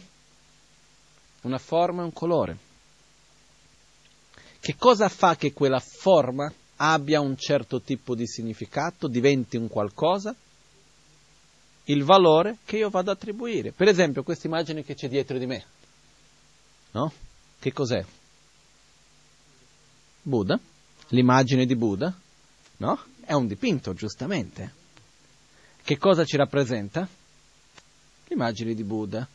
Buddha Chongyarma si dice in tibetano, che è quello che è in piedi, che rappresenta quando Buddha camminava nella città e andava, Buddha passava una, una, gran parte della sua vita anche camminando, che andava di città in città e al mattino, dopo la meditazione del mattino presto, andava nel villaggio a dare insegnamenti, consigli alle persone, ricevere le donazioni di cibo che riceveva, per dopo tornare, condividerla con gli altri monaci e mangiare insieme. Okay? Perciò questo viene chiamato il momento nel quale Buddha cammina. Una volta mi trovavo qua con una, con una scuola una ragazzina mi chiese chi è quella donna col casco blu? Era giusto o sbagliata la ragazza? La bambina avrà avuto sei anni, non lo so. Può essere? Sembra un po' un casco, eh, effettivamente. No? Un casco blu. Ok? Perciò che cosa fa di questa immagine una donna col casco blu o il Buddha che rappresenta le mie qualità, il loro massimo potenziale sviluppate, il sentiero che posso avere verso l'illuminazione? Che cosa fa essere una cosa o l'altra? Il valore che io stesso vado ad attribuire, non altro. Ok? Questo mi fa ricordare anche una storia di San Francesco. Quando San Francesco arrivò è andato alla, alla, alla guerra santa? E arrivò dopo che è passato il, eh, il, deserto e andò a parlare con il, eh, come si chiamava? Il Saladino, no? Tutti avevano una paura folle, lui dice no, vado lì a parlargli. Siamo qua per portare la parola di Dio, vado a parlare con lui. Sai, all'epoca tutti con le armi arrivano lì, lui scalzo in mezzo al deserto, no? così com'era, arrivò, l'hanno aperto le porte, è stato ricevuto. Il Saladino, che San Francesco racconta che era un uomo molto colto e spirituale anche, quello che fece per prima cosa fu che messe per terra un tappeto con la croce, perché lui cap- camminasse sopra. No? E lui si trovò davanti senza problemi, ha detto, quello non è altro che un disegno per terra, dipende dal valore che io vado a dare a quello per dire se è una cosa sacra o no per me. Non è quello che è la sacralità, quello che è sacro è il rapporto che ho io con Dio, non è quello che c'è per terra. Lui camminò senza problemi, no? Poi, al di là di tutto, dopo che sono parlati per un po', San Francesco tornò totalmente male di quello che stava avvenendo perché diceva: Ma perché siamo venuti qua per convertirli quando crediamo nella stessa cosa solo con nomi diversi? no? E perciò dopo tornò e si messi contro le crociate e così via. Comunque, quello che voglio dire è l'immagine che noi abbiamo, ciò che appare ai nostri occhi, non è altro che delle forme alle quali noi stessi attribuiamo dei valori. Ok? Quando sentiamo un suono, che cosa arriva al nostro dito? Parole, significati o suoni? Sono suoni. Però se io ti dico io ti amo, che cosa percepisce? Un concetto o un suono? Un concetto. In realtà cosa è arrivato a te? Un suono. Al quale vai ad attribuire un valore. Ok? Perciò è mai successo che avete detto una cosa e un altro capito un'altra? Qualche volta nella vita? Può succedere, no? Ogni tanto? Che capiscano quello che vuoi dire, ogni tanto può succedere, che non capisca è più probabile. Perché quello che succede è che la comunicazione verbale è, come si, è faglia, si può dire in italiano faglia? No. Faglia nel senso che non funziona, che è, è difettosa. La comunicazione verbale è difettosa nella sua propria natura. Perché, come avviene, io ho un pensiero, un'emozione peggio ancora, un sentimento, un'idea, un concetto, li trasmetto in suoni che tu ascolti, sperando che ascolti gli stessi suoni che io ho detto, ai quali vai ad attribuire un valore. E molto, molto spesso il valore che si va ad attribuire non è lo stesso. È come se io prendo un messaggio che va incriptato, dall'altra parte c'è un altro computer che deve decriptare quel messaggio, però usano due versioni del software diverse, no? Due linguaggi diversi per incriptare e decriptare. Il messaggio arriva diverso.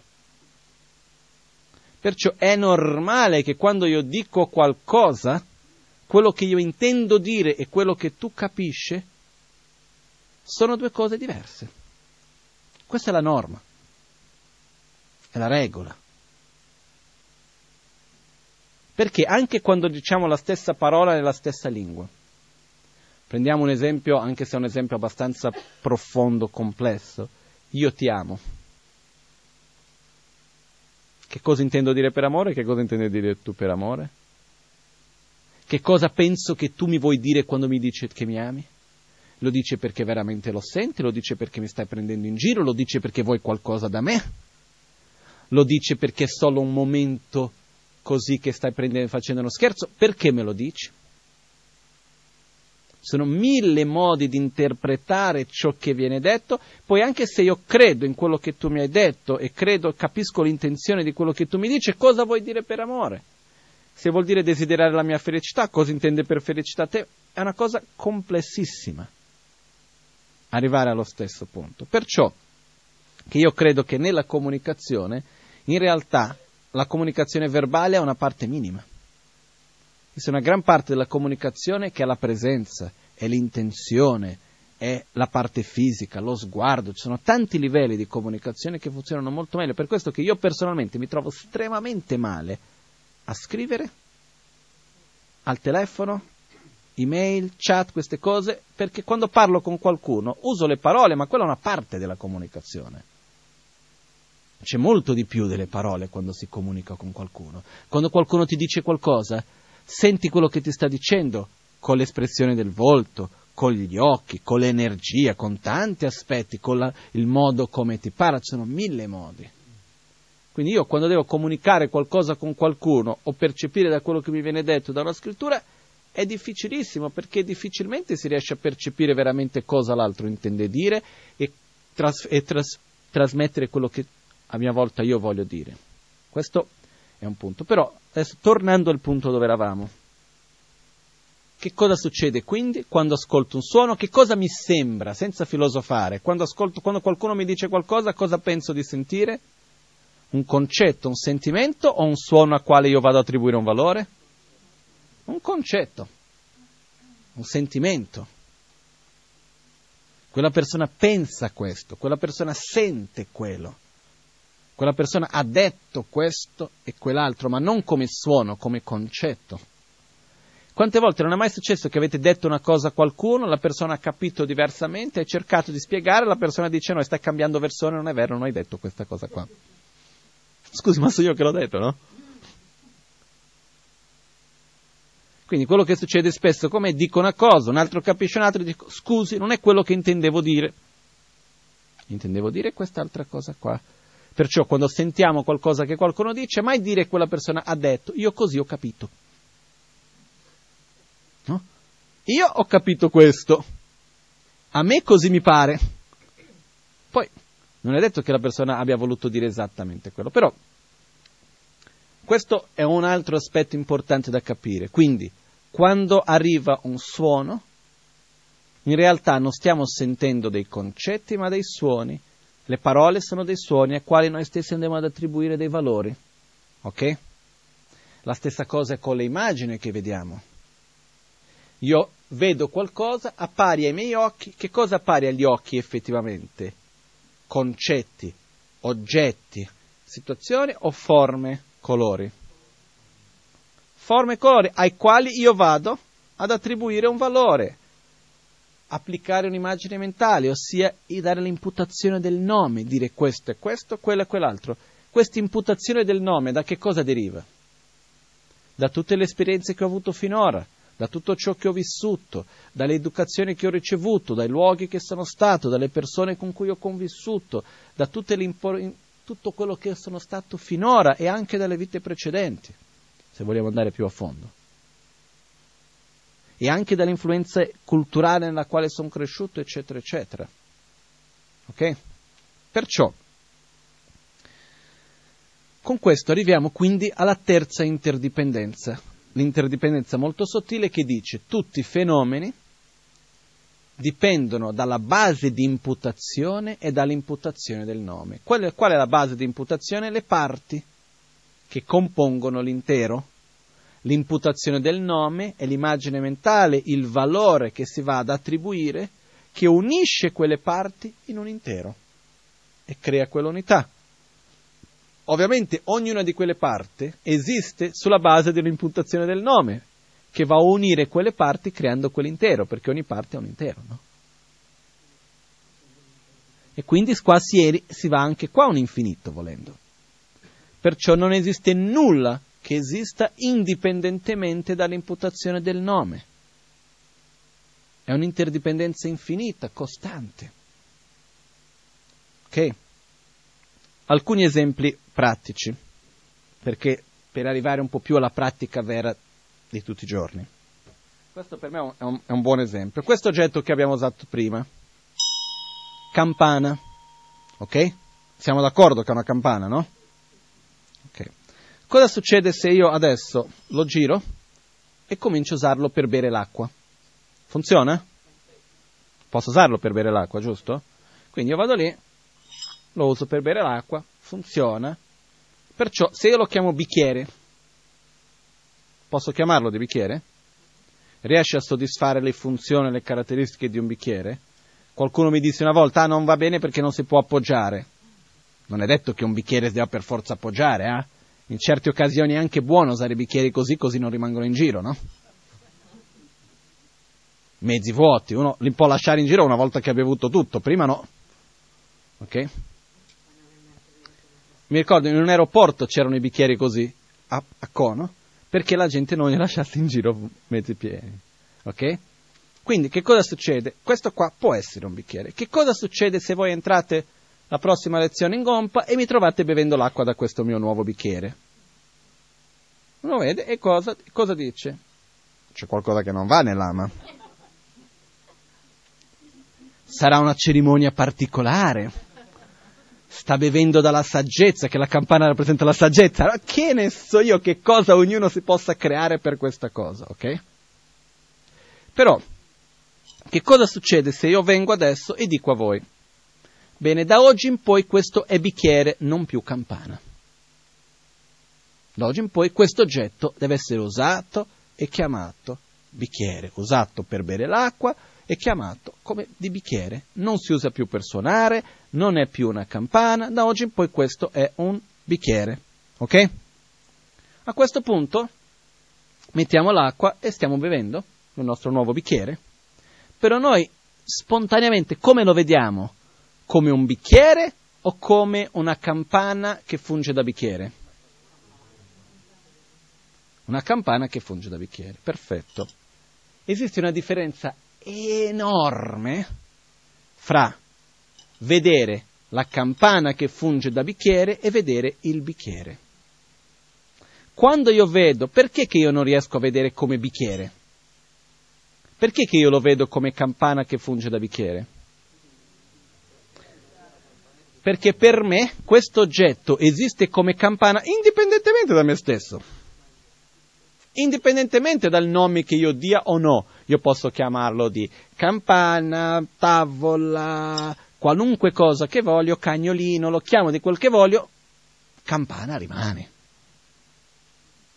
Perché? Perché esiste come campana indipendentemente da quello che io pensi o non pensi. È così che ci relazioniamo di solito. Perciò, cosa succede? Quando io cerco di cambiare nome che vado a dare all'oggetto, rimango comunque attaccato a quello di prima. Quindi ho una realtà che è campana che cerco di vedere come bicchiere, punto. Ok? Perciò è molto molto diverso vedere la campana come bicchiere e vedere il bicchiere punto e basta, nello stesso oggetto. Come faccio per vedere questo oggetto come bicchiere e non più come campana che serve come bicchiere? Devo uccidere la campana dall'oggetto, devo togliere quel concetto della mente, devo eliminare, capendo che non esiste la campana senza che io vada ad attribuire quel valore. Se tolgo quel nome che vado a dare, quello non è più campana. Che è difficile da in fondo in fondo accettare. Prendiamo lo stesso esempio. Un oggetto di rabbia. Una situazione che mi fa arrabbiare, quindi c'è un oggetto di rabbia, Devadatta. Ok? Parentesi, Devadatta era il cugino di Buddha, che era molto invidioso di Buddha e ha cercato di ucciderlo tre volte, ha fatto di tutto e di più. E quindi lo, per questa ragione sarà in tutti i testi, quando ci deve fare esempio di che ne so, Tizio Caio, sempre non si dice Devadatta. Ok? Perciò, che cosa succede? Io prendo l'oggetto di rabbia, io ho un oggetto di rabbia Devadatta. Ok? Posso vedere il mio oggetto di rabbia come un'opportunità per praticare la pazienza? Come un'opportunità per conoscere meglio me stesso? Come un'opportunità di crescita? È una cosa bellissima poter fare questo, ok? Quindi io ho, sono davanti all'oggetto di rabbia, invece di arrabbiarmi respiro 120 volte, mi calmo un po' di più, dico mi devo... Perché anche questo funziona, eh? davanti all'oggetto di rabbia, prendi il male, inspira, espira. Prima di lasciare fare qualcosa, respiro un cento volte profondamente prima veramente di fare qualcosa, vedere che funziona. Comunque, al di là di questo, quello che succede è, davanti all'oggetto di rabbia, io posso vederlo come un'opportunità di crescita, un'opportunità per praticare la pazienza e tutto il resto, e affrontarlo in un modo positivo, ed è una cosa ottima.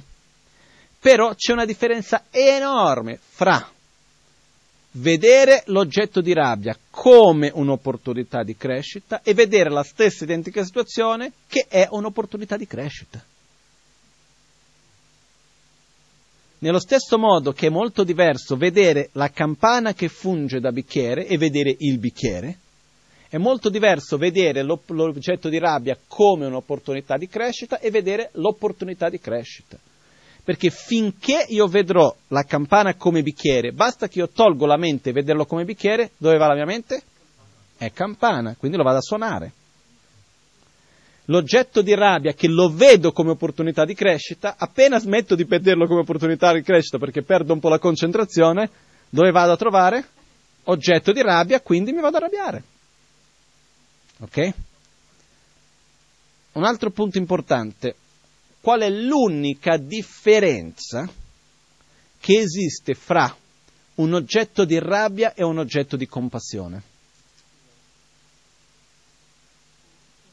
L'unica differenza che esiste fra un oggetto di rabbia e un oggetto di compassione. L'imputazione del nome. Io posso dire Devadatta bastardo, come ti permetti di trattarmi in questo modo e arrabbiarmi, vederlo come la causa della mia sofferenza, e posso nella stessa situazione, con le stesse azioni, le stesse parole, posso ancora andare lì a dire mi dispiace che agisci in questo modo, che continui a creare sofferenza per te stesso e fare ancora più brutto karma per te stesso e generare sofferenza a te e agli altri. No? Spero profondamente che possa andare oltre questa tua ignoranza e egoismo che ti fa agire in quel modo.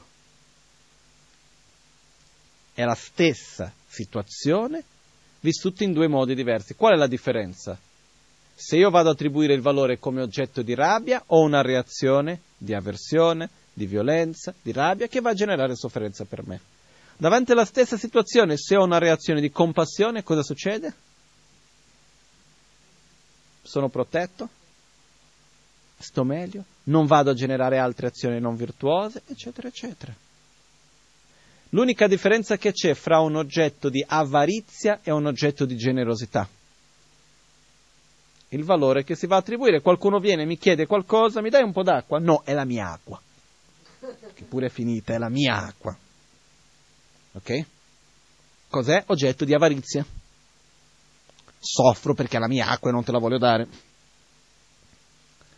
Che cosa succede invece se viene qualcuno e fa la stessa richiesta, nella stessa situazione, e io invece vedo come un'opportunità per dare alla persona un po' d'acqua, condividere quello che ho?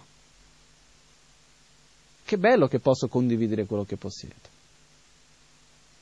La stessa identica situazione diventano due cose completamente diverse basandosi sul valore che io stesso vado ad attribuire. Ok? Perciò Non è mai successo nella nostra vita che una cosa che sembrava bella poi dopo si è dimostrata brutta? Una cosa che sembrava brutta poi dopo si è dimostrata bella? Una cosa che prima ci faceva soffrire oggi non ci fa più soffrire? Qualcosa che prima ci faceva star felice e invece oggi ci fa soffrire? Succedono queste cose. Perché? per il valore che noi stessi andiamo ad attribuire, che noi cambiamo, il valore che andiamo ad attribuire all'imputazione del nome cambia e l'oggetto cambia. La realtà cambia. Però c'è un punto molto importante in tutto ciò, ed è, non è che esiste una realtà che viene interpretata in un modo diverso da ognuno quello che esiste sono infinite realtà individuali che messe insieme creano una grande realtà. Come se io vengo e chiedo che cos'è questo oggetto? Una mala, giusto, che è un rosario usato come per fare le preghiere, ossia sono delle paline insieme con un filo che vengono usate per fare le preghiere. Può essere una colana? Che cos'è una colana? Palline con un filo per abbellirsi ok? Ogni tanto c'è il mala colana anche, ci sono anche queste versioni un po' ibride, però diciamo che la funzione reale in quanto mala è quella per fare i mantra, per fare le preghiere, ok? Bene. Può essere una poggiapentole? Come si dice in italiano? Una poggia, un, sotto, un sottopentole. Funziona? Sì. Può essere un'arma? No? Funziona. Il monastero si usa abbastanza questo anche. Per dire, no, una malata ogni tanto uno la prende. Però, che cosa, che cosa succede? Quante cose può essere questo? Tutto quello al quale sia capace di sostenere le funzioni e le caratteristiche. Posso chiamare questo panino? Perché no? perché non riesco a mangiarlo. Eh? Ho visto anche gente mangiare il vetro, se per quello, però non è un panino, non ha le funzioni di un panino, diciamo, come stanno le cose. No? Ok? Perciò che cosa succede? Innanzitutto un panino ha bisogno del pane. E qua del pane non c'è. Ok? Perciò quello che succede che cos'è? Non è che qualunque cosa che io vado a creare con la mente va bene ed è giusto esistono anche le percezioni erronee. Io posso anche chiamarlo di panino, però è una percezione erronea. Perché? Perché l'oggetto non ha la capacità di sostenere le funzioni e le caratteristiche del valore che io sto attribuendo. Questo succede tutti i giorni. Diciamo, questa persona è un bugiardo, quando magari non ha detto una bugia. Diciamo, questo è que- mille cose che ogni giorno facciamo giudizi e pensiamo di dare, attribuire valori giusti che poi dopo sono valori sbagliati che andiamo ad attribuire. Perché? Perché non abbiamo la conoscenza perfetta di ogni cosa e quindi esistono anche quelle che vengono chiamate percezioni erronee. Una percezione erronea è quando io vado ad attribuire un valore che l'oggetto, le parti, che quando io li unisco non riescono a eseguire le funzioni e le caratteristiche che io ho attribuito a questa unità. Ok? Ci siamo? Perciò la realtà esterna esiste, però non esiste indipendentemente da una realtà interna. La realtà esterna esiste, però non esiste indipendentemente da una realtà interna. C'è un punto importante qua anche che se noi chiediamo che cos'è questo oggetto, è un mala? Sì, una colana anche. Poi sì, possiamo andare avanti e chiedere tante cose. Una volta qualcuno mi ha chiesto, vabbè, ma in fondo, in fondo che cos'è? Io posso vedere in un modo, un altro può vedere in un altro, ognuno vede in un modo diverso, ma in fondo, in fondo che cos'è? In fondo, in fondo non è. Non c'è il fondo. Non esiste, indipendentemente dalla realtà individuale di ognuno. Non è che questo oggetto è un, che ne so io, che ognuno di noi vede in un modo diverso. L'oggetto stesso non esiste indipendentemente dall'osservatore. E qua entriamo in un altro livello dell'interdipendenza, che è la, l'interdipendenza della, della, esiste, della dipendenza in qualche modo, che è della coesistenza. Perché esiste il grande? Perché c'è il piccolo. Perché esiste qui? Perché esiste lì. Questa montagna è l'esempio che viene dato, no? Ci abbiamo questa casa e quella casa, una vede l'altra. In Tibet si usa la montagna come esempio, qua usiamo la casa, no? sono in questa casa, esco, scendo, salgo le scale, vado nell'altra casa. Cosa è diventata l'altra casa? Questa casa. E questa casa cosa è diventata? Quella casa. Scendo, ritorno. Cosa è successo? Scambiato un'altra volta. Perciò questo esiste in dipendenza di quello, quello esiste in dipendenza di questo. Grande esiste in dipendenza di piccolo, piccolo esiste in dipendenza di grande e così via. Ci sono tante forme di interdipendenza che va, succede qua. Azione esiste indipendenza del, come si dice in italiano, colui che fa l'azione è il? L'attore. L'azione dipende dall'attore. L'attore dipende per essere un attore da che cosa dipende? Dell'azione. Esiste un attore senza azione? No, esiste azione senza attore? Neanche. Che sono la stessa cosa? Neanche, però uno non esiste senza l'altro, perciò sono della stessa natura. Sono dipendenti, una, una, la relazione dipendente è anche dall'origine dipendente, è una forma anche di interdipendenza. Io, questo esiste perché c'è quell'altro. La realtà esterna esiste in dipendenza della realtà interna e la realtà interna esiste in dipendenza della realtà esterna. In altre parole, la percezione del bicchiere può esistere indipendentemente dal bicchiere? No. Il bicchiere può esistere indipendentemente dalla percezione, quindi dall'imputazione del nome bicchiere? Neanche. Quindi quello che si dice è la realtà esterna esiste, però in dipendenza della realtà interna. La realtà interna esiste, però anche in dipendenza della realtà esterna, perciò sono interdipendenti. Noi cosa facciamo di solito? Non essendo consapevoli dell'interdipendenza che esiste fra la realtà interna e realtà esterna, creiamo una vera dipendenza. Quindi perché io stia bene interiormente cosa ho bisogno? Di cose esterne credendo che quelle cose esterne non dipendono assolutamente nulla da me. Io mi lascio condizionare dalle situazioni esterne, perdendo la vera libertà che ho, che è il mio rapporto con il mondo intorno a me.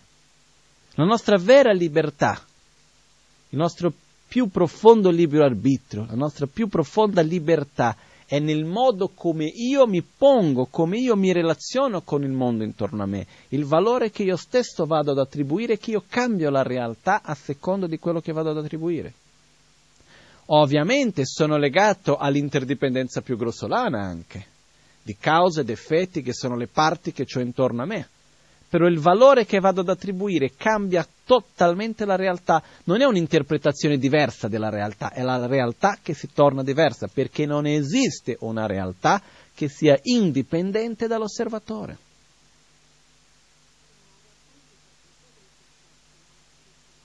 Come fenomeno in generale. Non è solo concetto, ma il fenomeno in se stesso.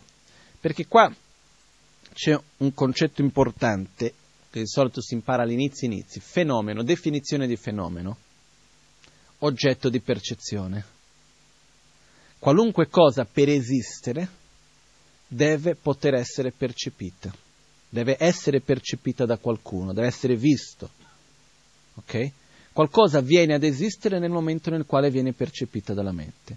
Qualcuno mi chiede, e quindi che cosa succede con il lato oscuro di Marte? Esiste o non esiste? Prima di tutto il centro della terra, che ne so io, la pancia della formica. Uno si può creare tante cose. Esiste o non esiste? Prima di tutto, il mondo non è solo fatto di esseri umani, eh? La percezione non si intende unicamente la percezione dell'essere, dell'essere umano.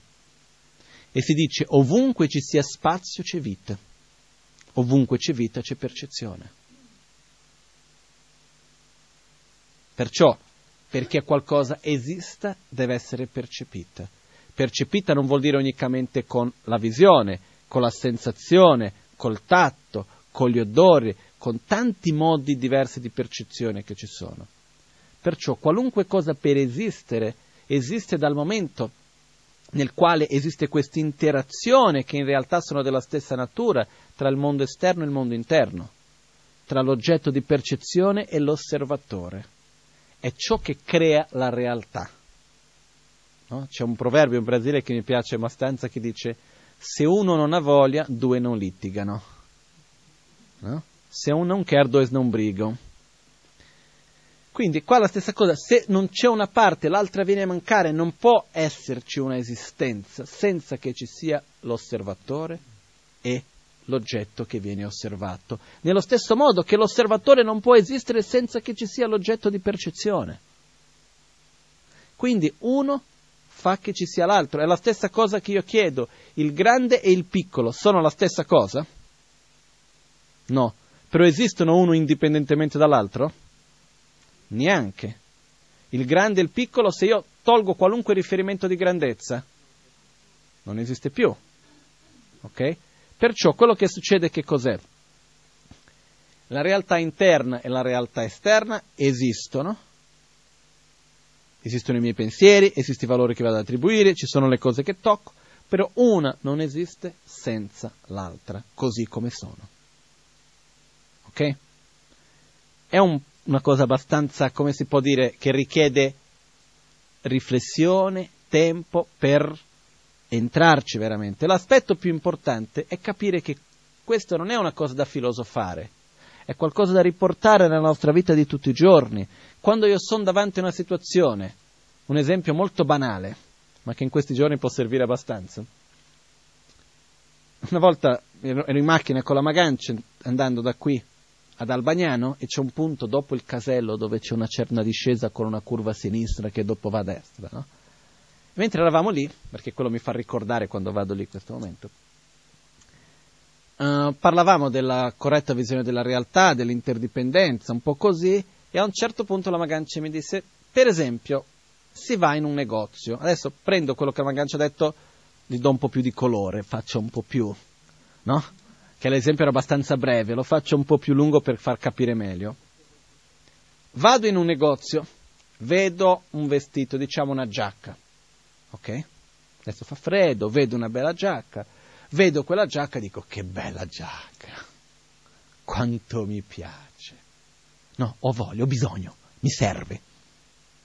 No, perché visto che abbiamo certe volte un po' il senso di colpa di dover comprare qualcosa solo perché mi piace, diciamo che mi serve quando in realtà non serve, però creiamo una necessità.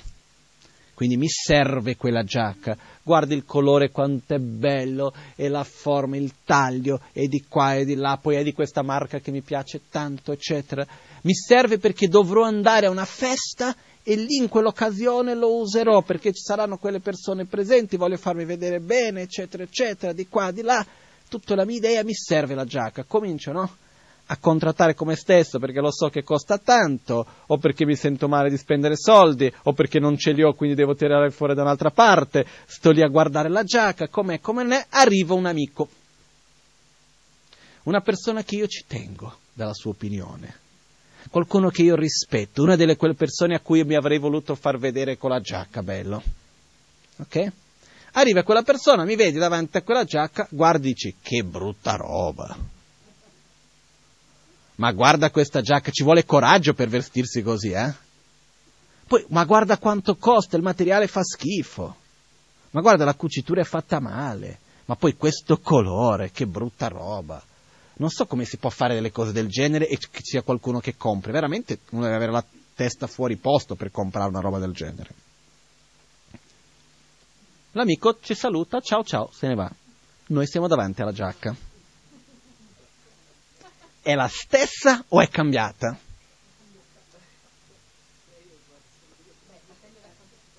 Il modo è una persona, al di, al di là di questo, ricordaci che è una persona che io ci tengo, che io do valore, è una di quelle con cui mi voleva voluto farmi vedere con la giacca.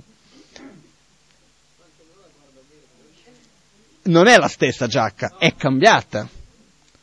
Ok? Il desiderio che avevo per la giacca rimane lo stesso o è diminuito? Diminuito se non finito. Ok? Quindi che cosa succede? Perché, faccio una parentesi veloce, perché voglio comprare la giacca? Perché voglio farmi vedere bello, perché voglio avere riconoscimenti, che gli altri dicono e pensino quanto sono bello, perché mi sento che ho bisogno di amore. Chiudo parentesi. Ok? Perciò, che cosa succede alla fine? Se vedo che non avrò quel risultato, dico la giacca non la voglio. Ok? Se fossi unicamente per il freddo, o meglio potrei anche prendere un'altra che costasse di meno e che non fossi, o meglio non comprerei nessuna perché la giacca per il freddo ce l'ho già. Quindi, che cosa succede? Succede però che l'oggetto è cambiato, prima era un oggetto di desiderio, dopo non più. Il colore è cambiato? No. La forma, qualunque cosa è cambiato? No. Che cosa è cambiato? Il valore che io stesso vado ad attribuire no? Io mi ricordo una volta una scena che c'è stata con mia sorella, che io al momento non ho dato tanto valore, però dopo parlando lei mi ha detto quanto è stato importante per farlo cambiare il modo di vedere. Eravamo in montagna, lei si è fissata che voleva una giacca. Una giacca bella, ok, va bene, tutto lì, voleva perché voleva quella giacca. Avevamo ancora tre giorni in montagna. Dopo di questo lei andava in Brasile a febbraio dove la giacca per la neve non serviva. E non è che lei non avesse la giacca, era lì da una settimana. No? Perciò, ok, andiamoli, non la voglio, la voglio, ho bisogno, perché poi dopo, poi dopo in Brasile costa tanto, come faccio? Tutta una storia, ho detto, dai, fe, ma che stai a fare? Ma lasciamo stare.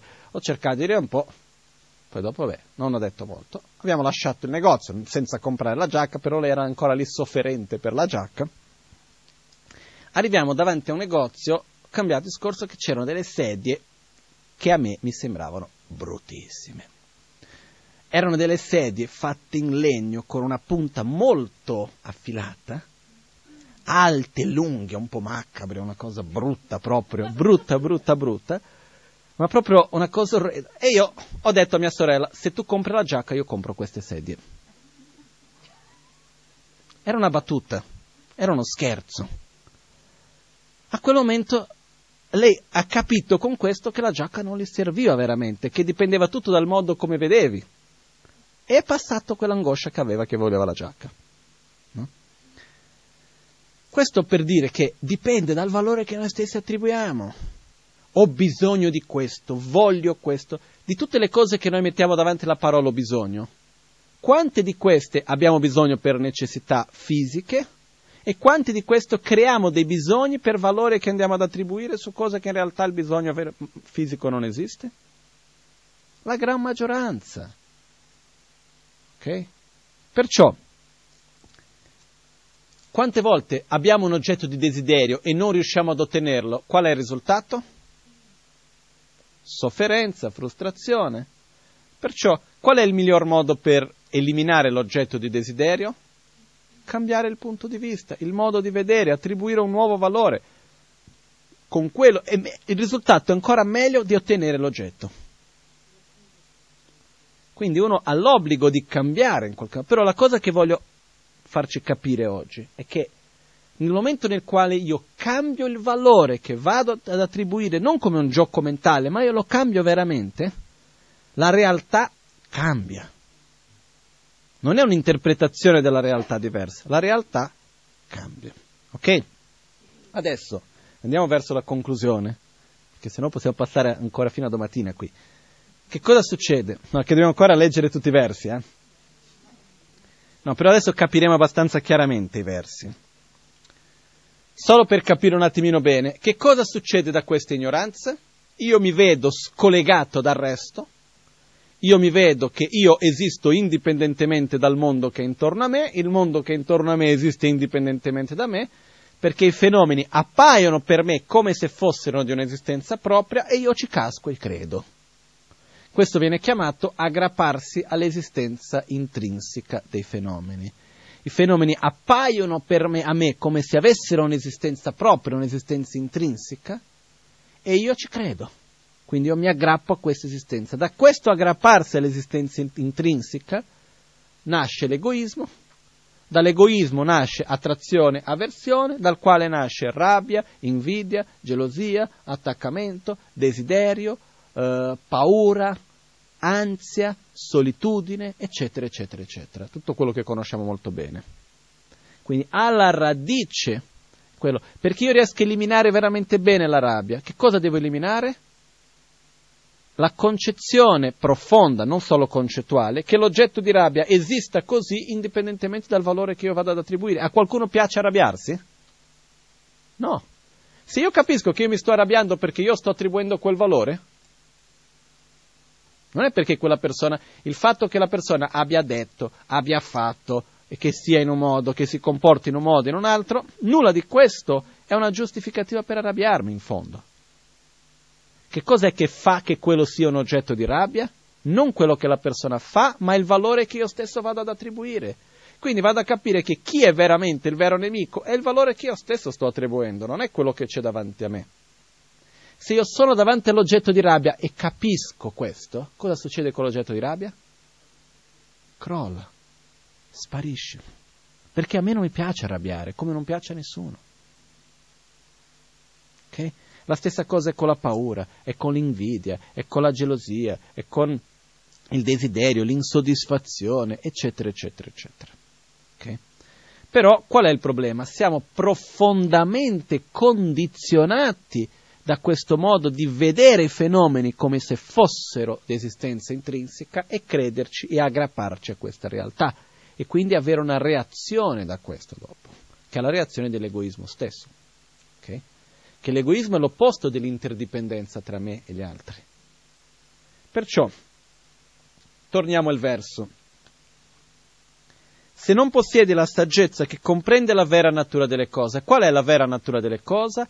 che nulla è di esistenza intrinseca. Ok?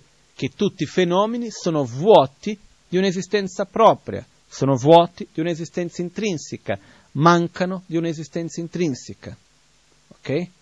Perciò sono della natura di vacuità, shunyata, in sanscrito. Vacuità, che cosa vuol dire? Tutti i fenomeni sono della natura di vacuità, non vuol dire che i fenomeni non esistono vuol dire che i fenomeni mancano di qualcosa. È come se io vado e chiedo, questo bicchiere è vuoto? Se io fa, dico, il bicchiere è vuoto.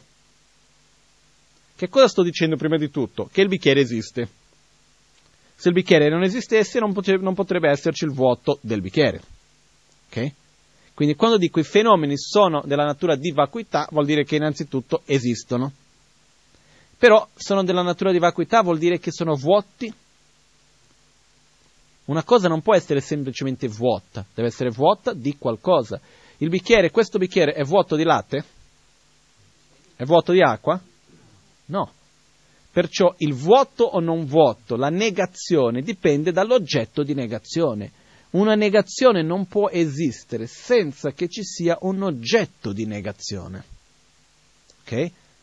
Perché io possa comprendere la negazione, devo comprendere l'oggetto di negazione, devo avere un'immagine, devo riuscire a immaginare.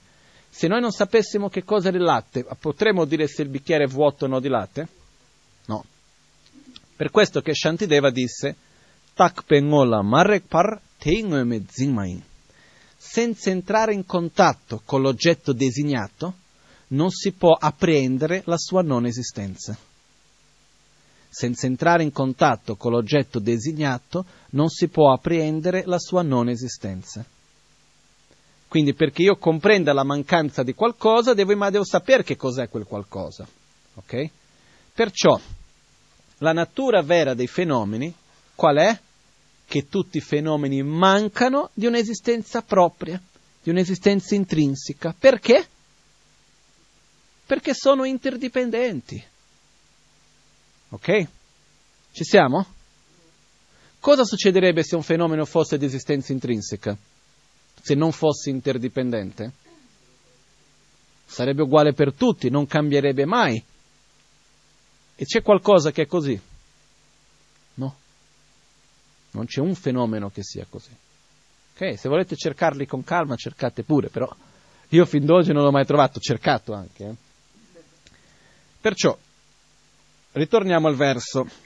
Se non possiedi la saggezza, la mente che ha la chiarezza di discernere, di comprendere la vera natura delle cose, ossia il vuoto di esistenza inerente dei fenomeni, sebbene tu abbia sviluppato amore verso te stesso rinuncia e amore verso gli altri bodhicitta, la radice del samsara, del ciclo di sofferenza, che è l'aggrapparsi all'esistenza inerente, alla resistenza intrinseca dei fenomeni, non può essere estirpata. In altre parole, se non, la, se non possiede la saggezza che realizza il vuoto di esistenza inerente dei fenomeni, non puoi eliminare la ignoranza che si aggrappa all'esistenza intrinseca dei fenomeni. Okay?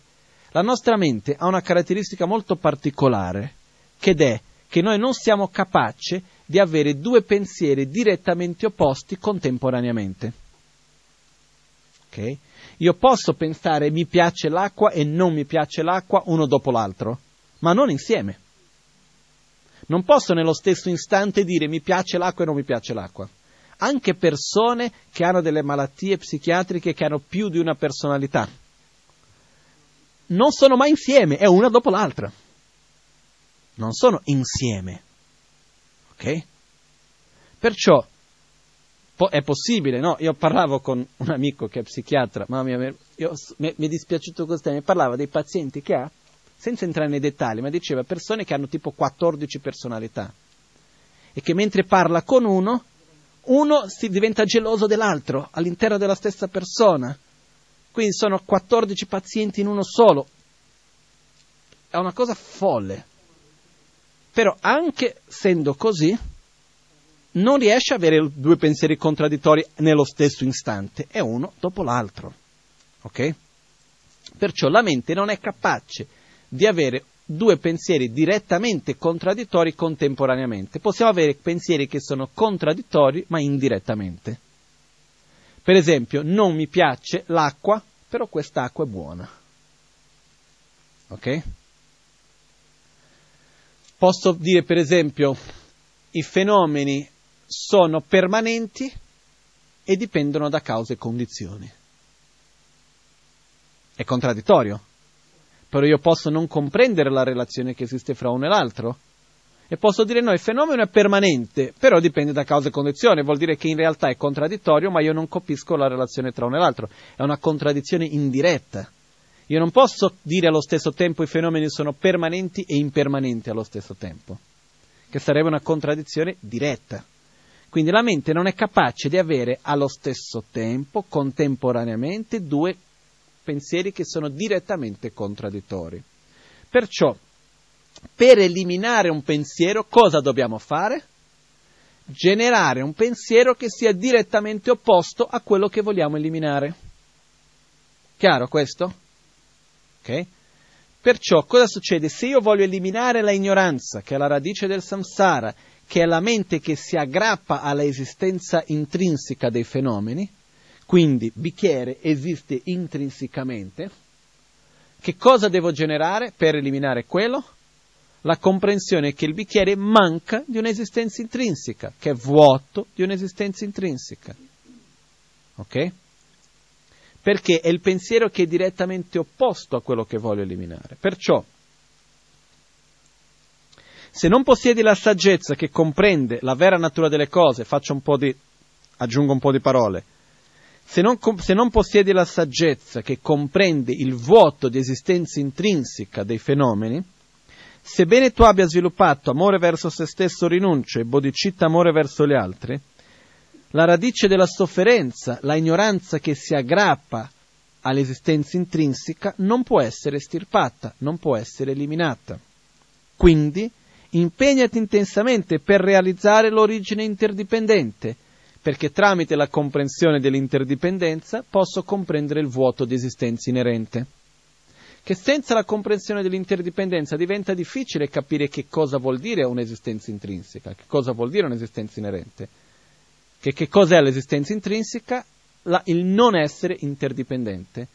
Se qualcosa esistesse intrinsecamente vorrebbe dire che quel qualcosa esisterebbe indipendentemente dall'imputazione del nome, indipendentemente dalle proprie parti, indipendentemente da cause e condizioni. Non c'è nulla che esiste in questo modo. E questo sarebbe l'esistenza intrinseca. Perciò per comprendere il vuoto di esistenza inerente, o meglio, il vuoto che in italiano è meglio la parola intrinseca, per comprendere il vuoto di esistenza intrinseca, la mancanza di esistenza intrinseca, cosa devo capire prima? Come le cose esistono, l'interdipendenza. In altre parole, per capire cosa manca nel bicchiere devo capire cosa c'è. Se io non riesco a vedere quello che c'è, non riuscirò a capire cosa manca. Ok? Che cosa c'è? C'è l'interdipendenza, perciò cosa manca? L'esistenza intrinseca. Ok? È più chiaro questo verso? Andiamo al prossimo. Colui che vede come inevitabile la realtà di causa ed effetto, qua la realtà di causa ed effetto vuol dire l'interdipendenza, ok? A tutti i suoi livelli. Colui che vede come inevitabile la realtà di causa ed effetto, quindi l'interdipendenza di tutti i fenomeni nel samsara e nel nirvana, vuol dire puri e impuri. Samsara vuol dire fenomeni impuri, nirvana vuol dire fenomeni puri, ossia che sono, sono di natura di sofferenza e che non sono di natura di sofferenza, che sono collegati o non collegati con la sofferenza, in poche parole. In altre parole si può dire fenomeni puri sono quelli che non sono inquinati da ignoranza, attaccamento, desiderio, eccetera. Fenomeni puri sono quelli che non sono inquinati, impuri sono quelli che sono inquinati da questi sentimenti. Okay? Perciò cosa definisce un fenomeno se puro o impuro? L'osservatore. Lo stesso oggetto è puro per uno, impuro per l'altro. Dipende dal modo come ognuno lo percepisce. Perciò non esiste un oggetto che nella sua natura sia puro o impuro, dipende dall'osservatore e da chi lo sperimenta. Perciò, colui che vede come inevitabili la realtà di causa ed effetto, l'interdipendenza di tutti i fenomeni, puri o impuri, del samsara o del nirvana, distrugge totalmente ogni percezione errata. Qual è la percezione errata? L'aggrapparsi all'esistenza intrinseca. Quindi colui che vede come inevitabile l'interdipendenza del bicchiere distrugge l'aggrapparsi a un'esistenza intrinseca del bicchiere. Perché? Perché sono contraddittori i due, i due pensieri. Ed è entrato nel sentiero che compiace i Buddha. Qual è il sentiero che compiace i Buddha? Il sentiero verso la liberazione del samsara. Perché per uscire dal samsara deve eliminare l'ignoranza. Quando è che comincio a eliminare l'ignoranza? Quando comincio ad avere un pensiero direttamente opposto all'ignoranza stessa. Okay? Quindi nel momento nel quale io riesco ad eliminare la mente che si aggrappa a un'esistenza intrinseca tramite l'interdipendenza, perciò io percepisco il bicchiere è interdipendente. Perché è interdipendente il bicchiere? Perché dipende da cause e condizioni, perché dipende dalle proprie parti, perché dipende dall'imputazione del nome. Non esiste indipendentemente dall'osservatore. Perciò il bicchiere è di esistenza intrinseca? Esiste indipendentemente da tutto ciò? No, quindi è vuoto di un'esistenza propria, di esistenza intrinseca. Uno porta all'altro.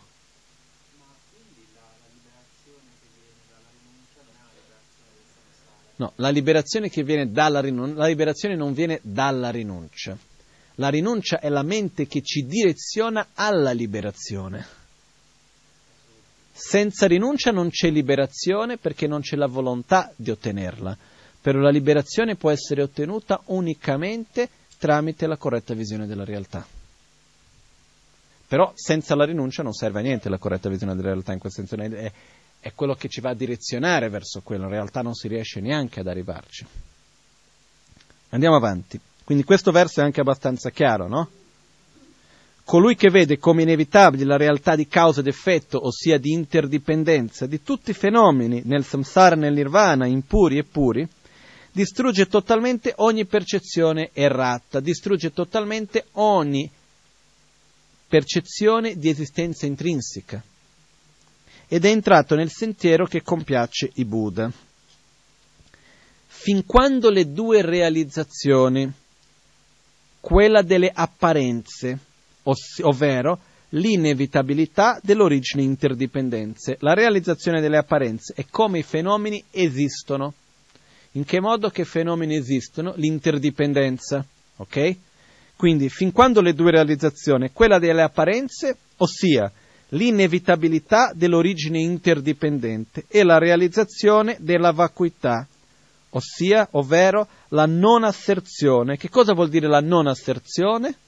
La non asserzione di un'esistenza intrinseca. Questa è la realizzazione della vacuità, è la, è la comprensione, la realizzazione che la, l'esistenza intrinseca non c'è. Perciò, fin quando le due realizzazioni quella delle apparenze, ovvero l'inevitabilità dell'origine interdipendente, e quella della vacuità, ovvero la non asserzione, vengono considerate separate, non vi è ancora la realizzazione del pensiero di Buddha Shakyamuni. Questo è un punto molto molto importante. Se veniamo a vedere l'apparenza interdipendente, come i fenomeni esistono, e la natura ultima del vuoto di esistenza intrinseca come due cose separate e scollegate, siamo completamente nella strada sbagliata. E purtroppo per secoli e secoli questo è successo a tanti grandi praticanti maestri. Tante volte nella storia della filosofia buddista ci sono stati maestri che hanno avuto l'interpretazione che la realtà relativa, ossia l'interdipendenza, come i fenomeni appaiono, è una cosa, e la realtà assoluta, che è la natura ultima dei fenomeni, che è uguale per tutti, che è il vuoto di esistenza intrinseca, come una qualcosa di diverso, separato, come il caldo e il freddo, che non possono stare insieme. Okay? Magari per voi, per il modo come sia stato spiegato finora, dite ma perché uno pensa questo? Okay? Questo nasce da tanti altri errori che nascono prima, che però li abbiamo evitati nel modo come siamo arrivati fin qua, grazie all'Amazon K. Una delle ragioni per la quale l'Amazon K ha creato una sua scuola, per modo di dire, non è che lui volesse avere una scuola diversa, una tradizione nuova, ma è perché lui ha trovato un modo così chiaro di spiegare la corretta visione della realtà che però non è stato accettato da tanti altri, quindi alla fine ha creato la sua scuola, la sua tradizione. Quindi è molto molto particolare questo modo di Amazon K. Prima dell'Amazon K nessuno parlava di realizzare la vacuità partendo dall'interdipendenza. Si andava subito verso la negazione. Ovviamente negli insegnamenti di Buddha, di Nagarjuna, parla di questo, parlo in Tibet prima, in quel periodo. La maggioranza delle volte si partiva subito sul vuoto. Quando si parla di vacuità, tu, tutti i fenomeni sono della natura di vacuità. E che cosa fa pensare uno? Nulla esiste. Tutto è un'illusione. E questo è un grande errore e quindi si va a creare da un lato i fenomeni esistono perché li tocchiamo, ma questa è la realtà relativa. E da un'altra parte esiste una realtà assoluta, del quale nulla esiste, tutto è vacuità. Questa è una visione completamente sbagliata. Perciò, come si fa a sapere se stiamo andando nella direzione giusta o no? Se più io studio, rifletto, medito sulla vacuità, sul vuoto di esistenza intrinseca, e più la certezza della legge di causa ed effetto del karma vi torna più forte, quindi la consapevolezza di ogni azione, eccetera, vuol dire che sto andando nella direzione giusta. Se io man mano che studio, rifletto, medito sulla corretta visione della realtà, la vacuità, e più mi vado a distanziare da una consapevolezza delle azioni, del karma, vuol dire che sto andando in una direzione sbagliata. Ok? Perciò, quando le due realizzazioni Ok, perciò, fin quando le due realizzazioni, quella delle apparenze, ovvero l'inevitabilità dell'origine interdipendente, e quella della vacuità, ovvero la non asserzione, vengono considerate separate, non vi è ancora la realizzazione del pensiero di Buddha Shakyamuni. Dov'è che sono state fatte interpretazioni sbagliate? Se prendiamo il Sutra del Cuore, dove dice non c'è occhio, non c'è naso, non c'è bocca, non c'è orecchio, non c'è lingua, non c'è questo, non c'è quello, non c'è sofferenza, non c'è non sofferenza, non c'è saggezza, non c'è ignoranza, non c'è, non c'è ogni cosa. E uno dice, e come non c'è? In realtà, se noi leggiamo bene bene il Sutra del Cuore, c'è nella realtà intrinseca, non c'è un naso intrinseco, non c'è una bocca intrinseca, non c'è, non, non c'è sofferenza che esiste intrinsecamente, non c'è non sofferenza, di esistenza non intrinseca e così via. C'è da aggiungere questo, però spesso nell'interpretazione le persone hanno mancato quel piccolo passaggio. E quindi è come se non ci fosse, come se fosse una totale mancanza. Quindi, quando le due realizzazioni, quali sono le due realizzazioni? Quelle dell'interdipendenza, come i fenomeni esistono, e quella della vacuità, ciò che viene a mancare in ogni fenomeno, che è l'esistenza intrinseca, esistono simultaneamente, senza alternarsi. E la semplice percezione dell'inevitabilità dell'origine interdipendente eliminerà la concezione di un'esistenza intrinseca, allora l'analisi della visione è completa. Nel momento nel quale il, la semplice percezione dell'inevitabilità dell'interdipendenza del bicchiere riesce a eliminare qualunque percezione di esistenza intrinseca del bicchiere, l'analisi è completa. Ho completato l'analisi della corretta visione della realtà.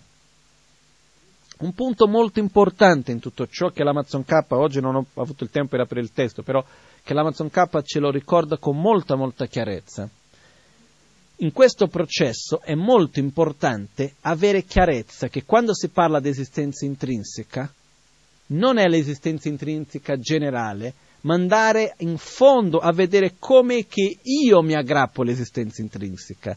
Devo andare a osservare il mio proprio pensiero, la mia propria percezione di esistenza intrinseca. Ed è lì che devo andare a porre l'antidoto per dire non è così, il fenomeno non esiste così come appare a me.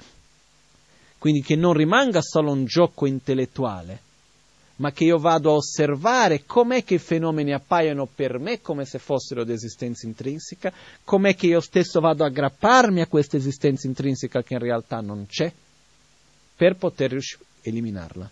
Se no c'è il pericolo di voler parlare della vacuità come se fosse qualcosa che non c'entrasse nulla con noi, come vedere un film davanti a noi, mentre deve essere direttamente collegato con la nostra mente, con i nostri sen- sentimenti, col mio modo, con la mia ignoranza.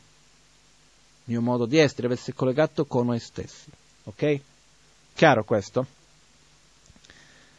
Comunque, se qualcuno volesse entrare più a fondo su questo, uno dei testi molto belli è la discussione tra la saggezza e l'ignoranza di Penchen Sanchoghi Galsen, nel quale parla, entra su tutti i modi sbagliati di percepire la vacuità e così via, uno dopo l'altro. Okay? Comunque andiamo avanti che c'è ancora un po'. Perciò, quando le due realizzazioni esistono simultaneamente senza alternarsi e la semplice percezione dell'inevitabilità dell'origine interdipendente eliminerà la concezione di un'esistenza intrinseca, allora l'analisi della visione è completa. Ok? Perciò, inoltre, pagina 17,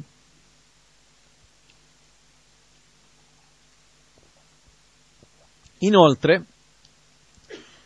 l'estremo dell'esistenza è eliminato dall'apparenza e l'estremo della non esistenza è eliminato dalla vacuità. Qual è l'estremo dell'esistenza? Eternalismo. Estremo della non esistenza, nichilismo. Qual è l'eternalismo, l'estremo dell'esistenza? Che i fenomeni esistano indipendentemente dall'osservatore. L'estremo del nichilismo esiste solo l'osservatore. Ok? Sto semplificando, possiamo passare di più, però mettendo in poche parole, estremo dell'eternalismo, la, i fenomeni esistono indipendentemente dall'osservatore estremo del nichilismo, i fenomeni esistono unicamente dall'osservatore ossia l'unica cosa che esiste è l'osservatore. Okay? Di solito noi siamo molto più, la visione erronea che pervade da noi è l'eternalismo prevalentemente. Okay? Abbiamo un eternalismo causato da certe visioni religiose, abbiamo un eternalismo causato da una visione comune, abbiamo un eternalismo causato da una visione scientifica. Sono tanti modi di eternalismi creati, nel quale si crede in una realtà esterna che esista indipendentemente dall'osservatore che sono io, che sei tu e così via. Ok? Perciò, inoltre, l'estremo dell'eterna- dell'eternalismo, l'estremo dell'esistenza, è eliminato dall'apparenza. Che cos'è l'apparenza?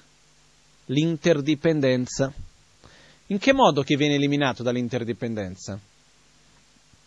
Nel momento nel quale io vedo, sì, il bicchiere esiste, sì, esiste, però esiste in quanto è interdipendente tra cause e condizioni, le proprie parti e l'osservatore, l'oggetto che viene osservato. Quindi quando io realizzo l'interdipendenza del bicchiere, crolla l'aggrapparsi a un'esistenza indipendente dall'osservatore, perciò l'estremo dell'eternalismo, l'estremo dell'apparenza viene a mancare. Ok? Chiaro? E anche L'estremo della non esistenza è eliminato dalla vacuità. Qual è l'estremo della non esistenza? Il nichilismo, tutto è solo nella mente. Ma nel momento nel quale dico il bicchiere manca di esistenza inerente, prima cosa, se il bicchiere manca di esistenza intrinseca, vuol dire che il bicchiere esiste. Se no non potrebbe mancare di esistenza intrinseca. Quindi quello che, dire, quello che viene a mancare non è l'oggetto, ma è invece un'esistenza propria, perciò è interdipendente. In realtà l'interdipendenza serve sia per l'uno che per l'altro, però nel momento nel quale io dico questo è vuoto di esistenza intrinseca, automaticamente vado a dire che non può esistere solo dalla parte dell'osservatore. Ok? Se comprenderai che la vacuità appare come causa ed effetto, che il vuoto di esistenza intrinseca appare come interdipendenza, non sarai preda dalle visioni estremiste.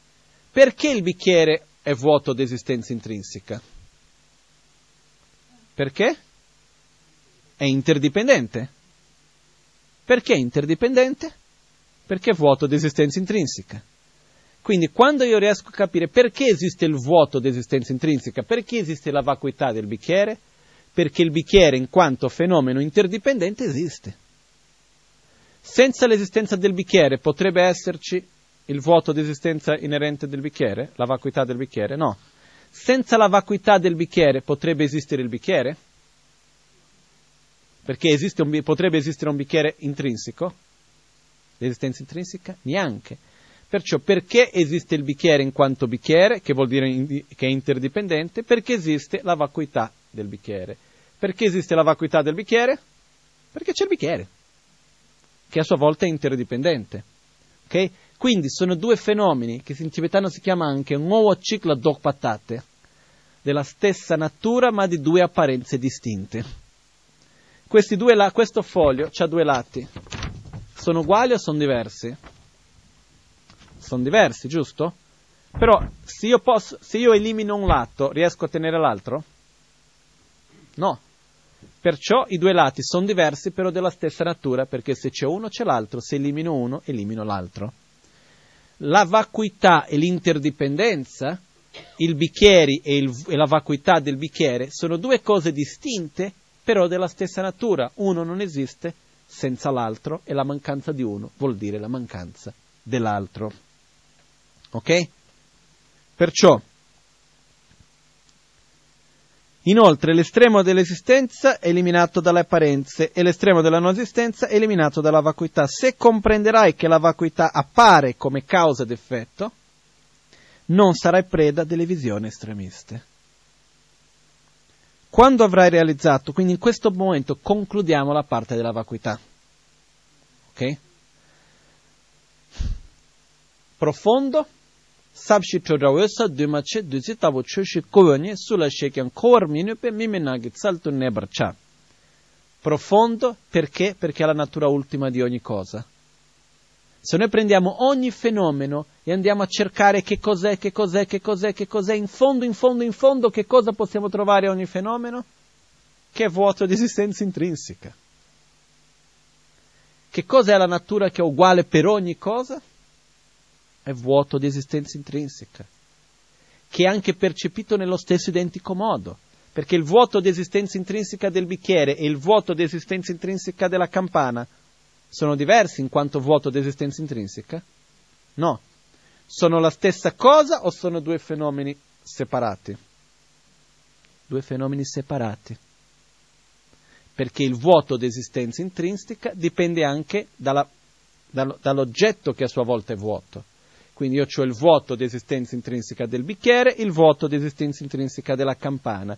che sono uguali in quanto vuoto di esistenza intrinseca, però due fenomeni diversi. Ok? Perciò, che cosa succede però a questo punto? Che io ho, perciò è profondo, è la natura ultima di ogni fenomeno. Perché è la natura assoluta? Perché è ciò che viene percepito nello stesso identico modo su qualunque fenomeno. Tutto il resto no. L'unica percezione, l'unica cosa che è uguale per tutto è che è vuoto di esistenza intrinseca. Ok? Perché anche nell'interdipendenza, che cosa succede? Nel percepire l'interdipendenza è diverso, perché io ho la base di imputazione che cambia, ho il nome che viene dato, eccetera, è interdipendente. Sì, tutto è interdipendente, però la percezione dell'interdipendenza di un fenomeno è diversa dalla percezione dell'interdipendenza di un altro, mentre la percezione del vuoto di esistenza inerente di un fenomeno e dell'altro è la stessa, è lo stesso modo. Perciò è profondo, è pacifico. Perché? Perché la corretta visione della realtà, la vacuità, elimina tutti i veleni mentali, la ignoranza e quindi elimina la sofferenza. Sabshi, Chöjal, è libero da elaborazioni. Non esiste la vacuità grande e la vacuità piccola, la vacuità bella e la vacuità brutta. Vacuità è vacuità. Ok? È di chiara luce. Perché qua ci sono diverse interpretazioni di questa parte, ma per me fa riferimento che la natura ultima della nostra mente, che appare nel momento della morte, che viene chiamata la chiara luce, che qual è la natura ultima della mente? È vuota di esistenza intrinseca, anche noi stessi. Perché che io posso diventare un Buddha?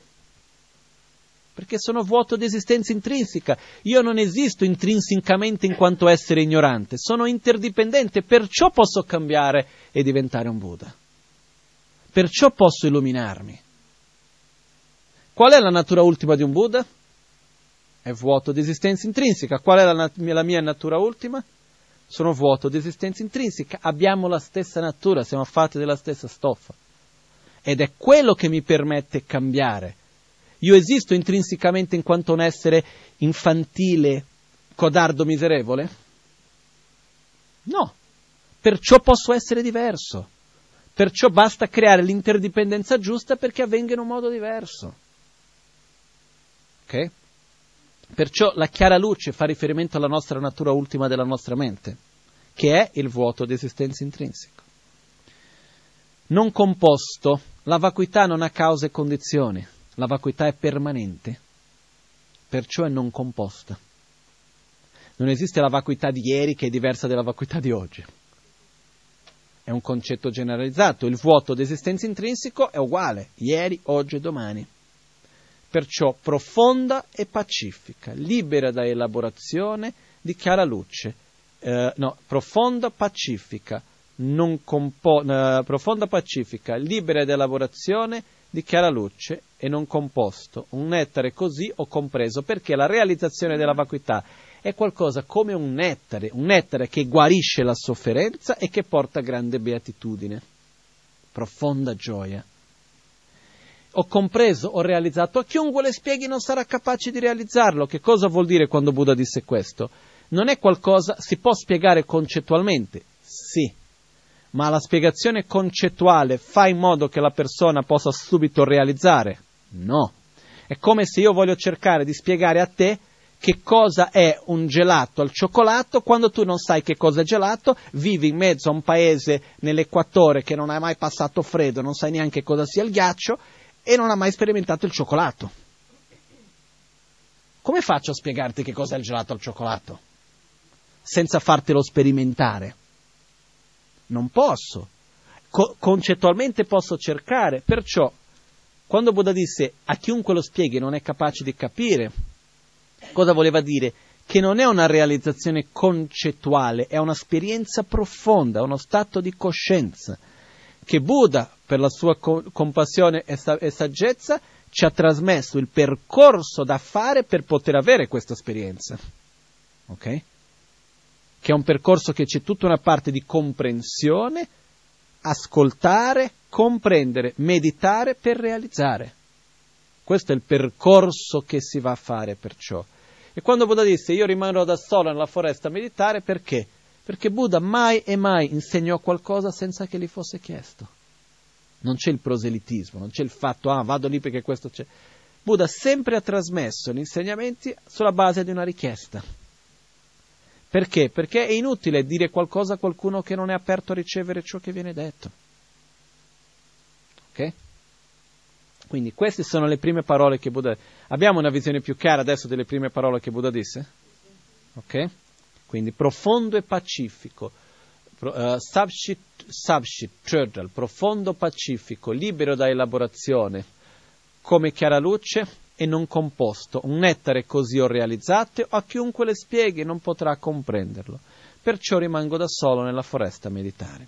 In realtà rimango da solo nella foresta dove non c'è nessuno, per essere preciso proprio con il verso. Quindi, quando avrai realizzato correttamente i punti essenziali dei tre aspetti principali del sentiero, Dedar lamgi tsowo namsumgi nenam rangi jishin tokpetse embatende tsunru topkiene tengi duma nyurtu trupshik pu quando avrai realizzato correttamente i punti essenziali dei tre, aspetti, dei tre aspetti principali del sentiero, che cosa vuol dire? Che cosa è la rinuncia? Come svilupparla? Perché, che cos'è? Perché e come? Che, che cos'è la bodhicitta? Perché svilupparla? Come farlo? Che cos'è la corretta visione, visione della realtà? Perché svilupparla? Come farlo? In altre parole, che cos'è, perché e come amare se stesso, amare gli altri, avere una corretta visione della realtà.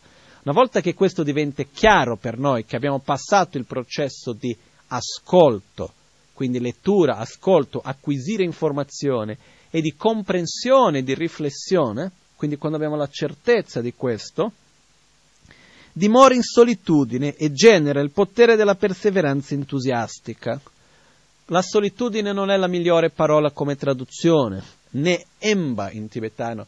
Emba vuol dire lontano, può essere tradotto come solitudine, però vuol dire anche silenzio. E qua Papon Rinpoche parla di due tipi di silenzi, il silenzio esterno e il silenzio interno.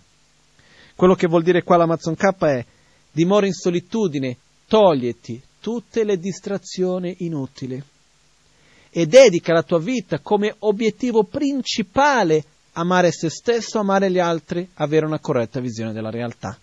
Fai in modo che questo sia il tuo obiettivo di vita.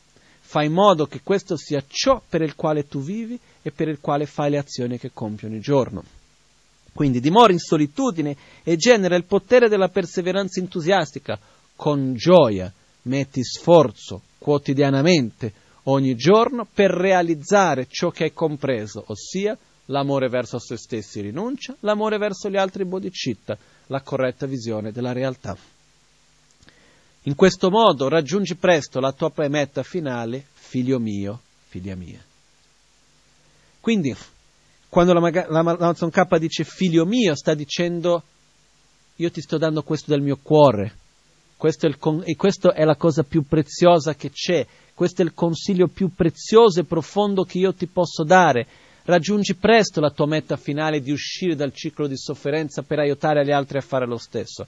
Raggiungi presto la tua meta finale di eliminare i tuoi veleni mentali e sviluppare le tue qualità al loro massimo potenziale per aiutare gli altri a fare lo stesso. In che modo? Familiarizzando, realizzando l'amore verso se stessi, l'amore verso gli altri, rinuncia a bodhicitta e la corretta visione della realtà. Perciò quello che l'Amazon K ci chiede in questo modo, il consiglio che ci dà, è fate che nella vostra vita il vostro obiettivo sia amare se stessi, amare gli altri, avere una corretta visione della realtà. Quindi quando qualcuno chiede cosa fai della vita, imparo ad amare me stesso, amare gli altri, avere una corretta visione della realtà. Qual è l'obiettivo che hai?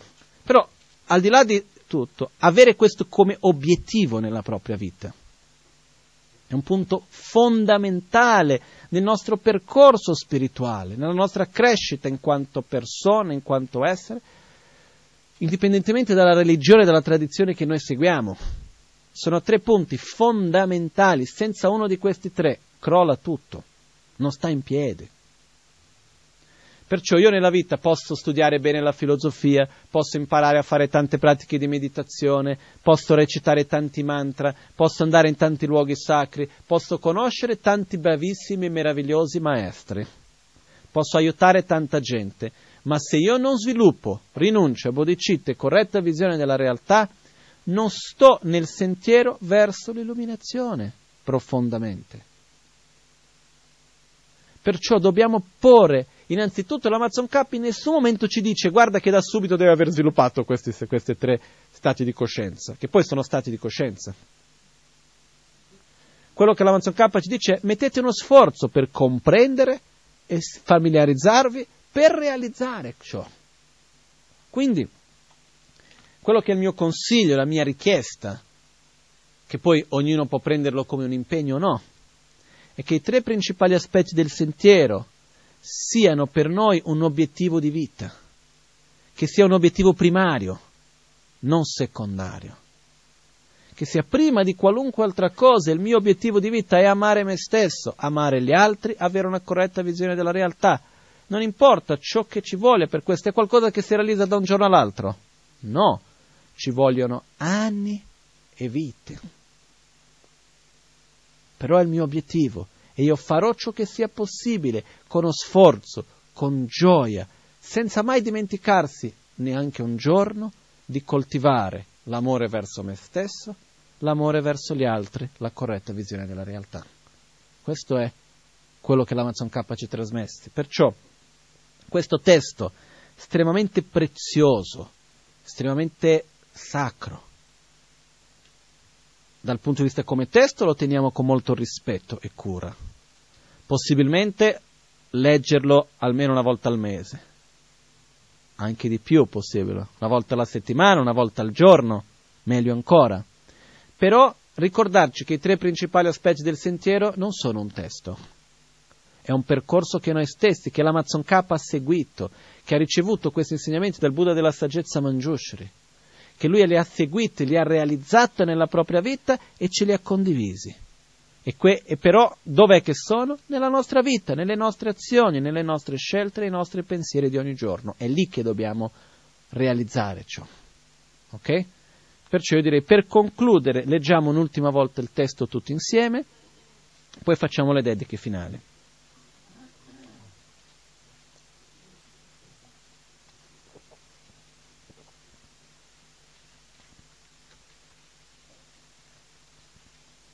Lo dico velocemente in tibetano solo per mantenere il lignaggio, la continuità da dove sono venuti, ok? Poi cominciamo dalla pagina 11, ok?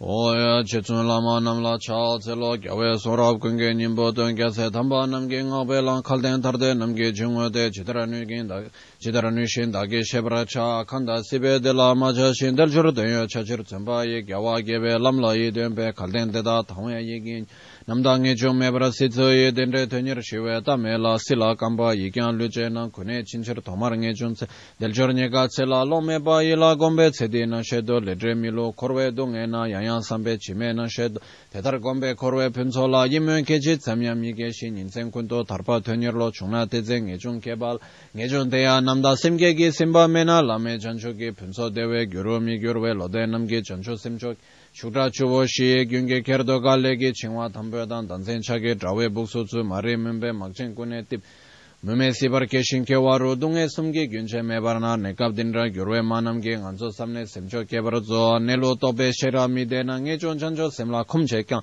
sibe tsawa chebara minwe be tejir tenre tobe tabla be kanshi korde chenam tamche gi gyunre namya luwa meton shi Mikpe teso kanyen kunshi ba tenye sangye gebe lamla shu nawa tendre luwa meba dan tompa kelen chalwe kolwa ni.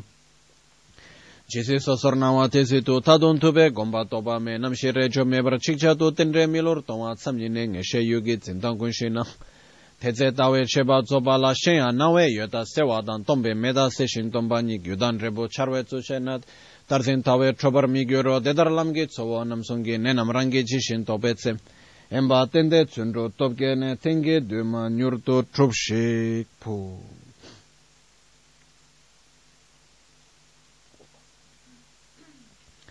Porgo omaggio ai venerabili guru.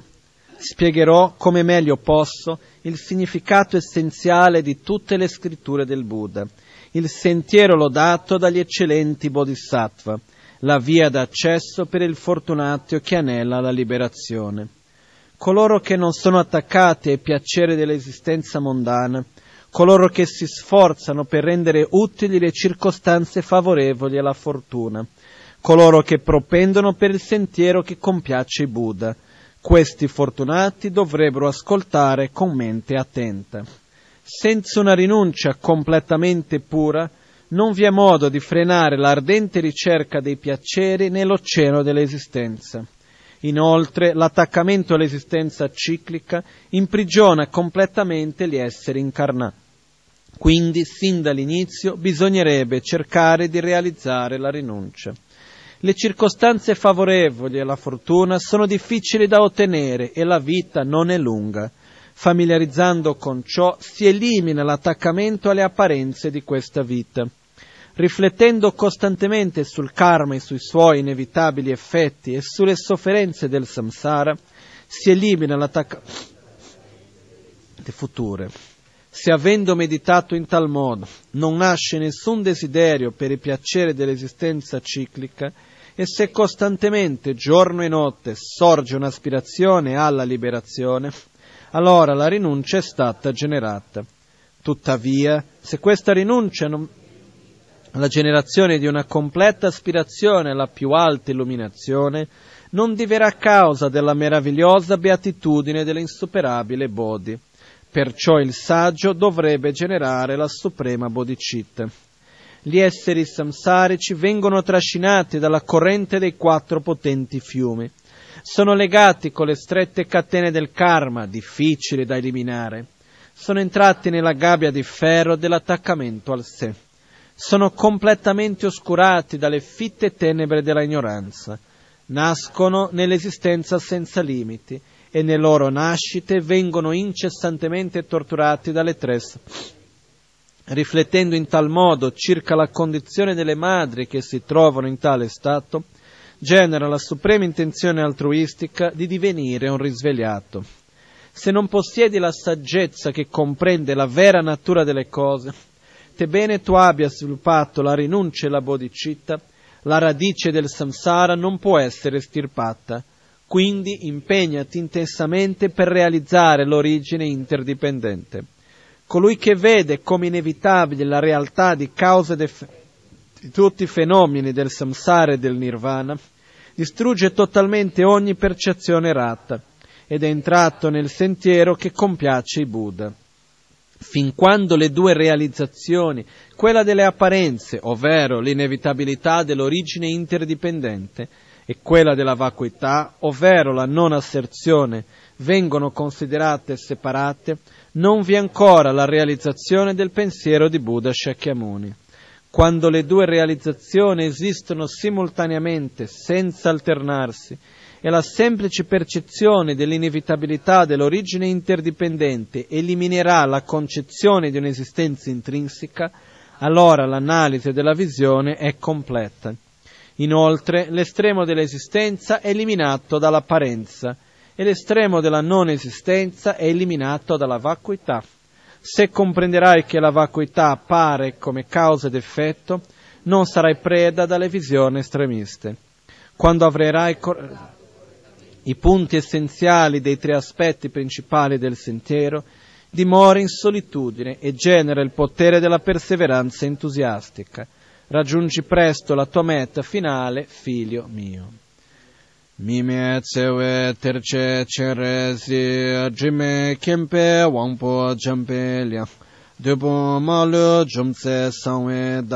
Kanche kebe tsugen tsongka lo san trao pe shabla solwa de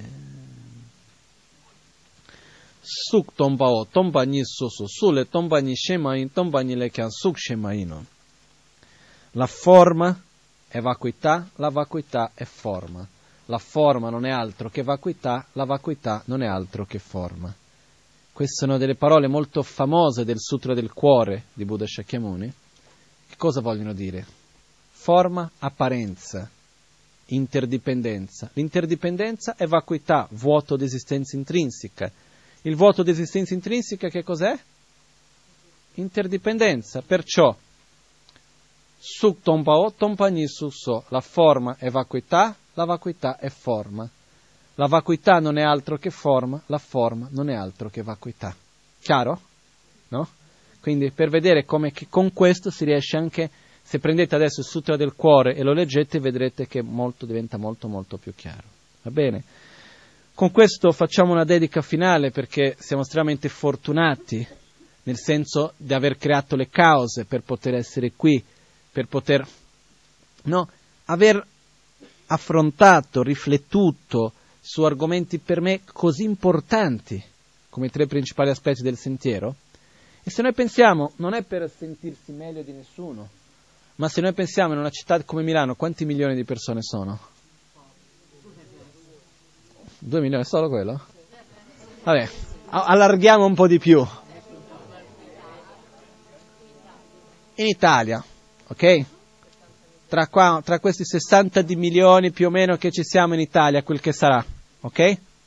Secondo voi, ma lasciamo stare l'Italia, la città di Milano oggi, quante persone oggi avranno affrontato riflettuto sulla corretta visione della realtà o su qualcosa simile a questo? Pochi. Quindi quello che voglio dire che cos'è? è qualcosa di raro quello che facciamo. Nella nostra propria vita, quanto spesso riflettiamo su amare se stessi, amare gli altri, com'è che io vedo i fenomeni, com'è giusto, come faccio. Quante volte ci fermiamo per vedere queste cose? Molto raramente, quindi sono momenti preziosi, sono momenti rari, momenti da, che fanno parte no, della storia della vita di ognuno di noi, momenti importanti. E quindi quello che succede con questo è importante ricordarci la preziosità di questo. Quando noi leggiamo la biografia dei grandi maestri, quali sono i momenti più preziosi che vengono descritti? Non sono i riconoscimenti che hanno avuto, le cose, i templi che hanno costruito, queste sono cose secondarie. Le, le grandi azioni sono quando hanno girato la ruota del Dharma, quando hanno trasmesso gli insegnamenti di Buddha. Sono questi i momenti più rari, sono queste le cose più preziose per la nostra vita. Quindi l'importanza di riconoscere, dare il giusto valore, rigioire e, e curare, coltivare quello che abbiamo ricevuto e generato noi stessi. Okay? Perciò dedichiamo per poter veramente realizzare, mettere lo sforzo e prendiamo l'impegno di prendere i tre principali aspetti del sentiero e portarli alla nostra vita di tutti i giorni, come un obiettivo di questa vita. Chetsu lame kutse raptenchi namkar chinle chochur gepadang losan tempe drume sasumgi drove muse tato ne gyurchi Ngechun semcho rinpoche ma kepa nam ke gyurchi kepa nyampar me payang conne conto peluar. Possa la preziosa mente della rinuncia, che non è ancora nata, sorgere e crescere. Possa quella che è già nata non degenerare e crescere sempre più. Chancho semcho rinpoche ma che panan che gyurci che pa nyampara me pa yang conne conto peluar shu. Possa la preziosa mente della bodhicitta, che non è ancora nata, sorgere e crescere, possa quella che è già nata non degenerare e crescere sempre più. Yanda tawa rinpoche ma che panan che gyurci, che pa nyampara me pa pelwar possa la preziosa corretta visione della realtà che non è ancora nata sorgere e crescere, possa quella che è già nata non degenerare e crescere sempre più. Nimo dele tsendele Nime kuyan delekşi Nintsen taktu delek Som ke lo concho som ke ngo drup sol. Concho som ke tra shi all'alba o al tramonto, di notte o durante il giorno, possano i tre gioielli concederci le loro benedizioni, possano i tre avere tutte le realizzazioni e cospargere il sentiero della nostra vita con molti segni di buon auspicio.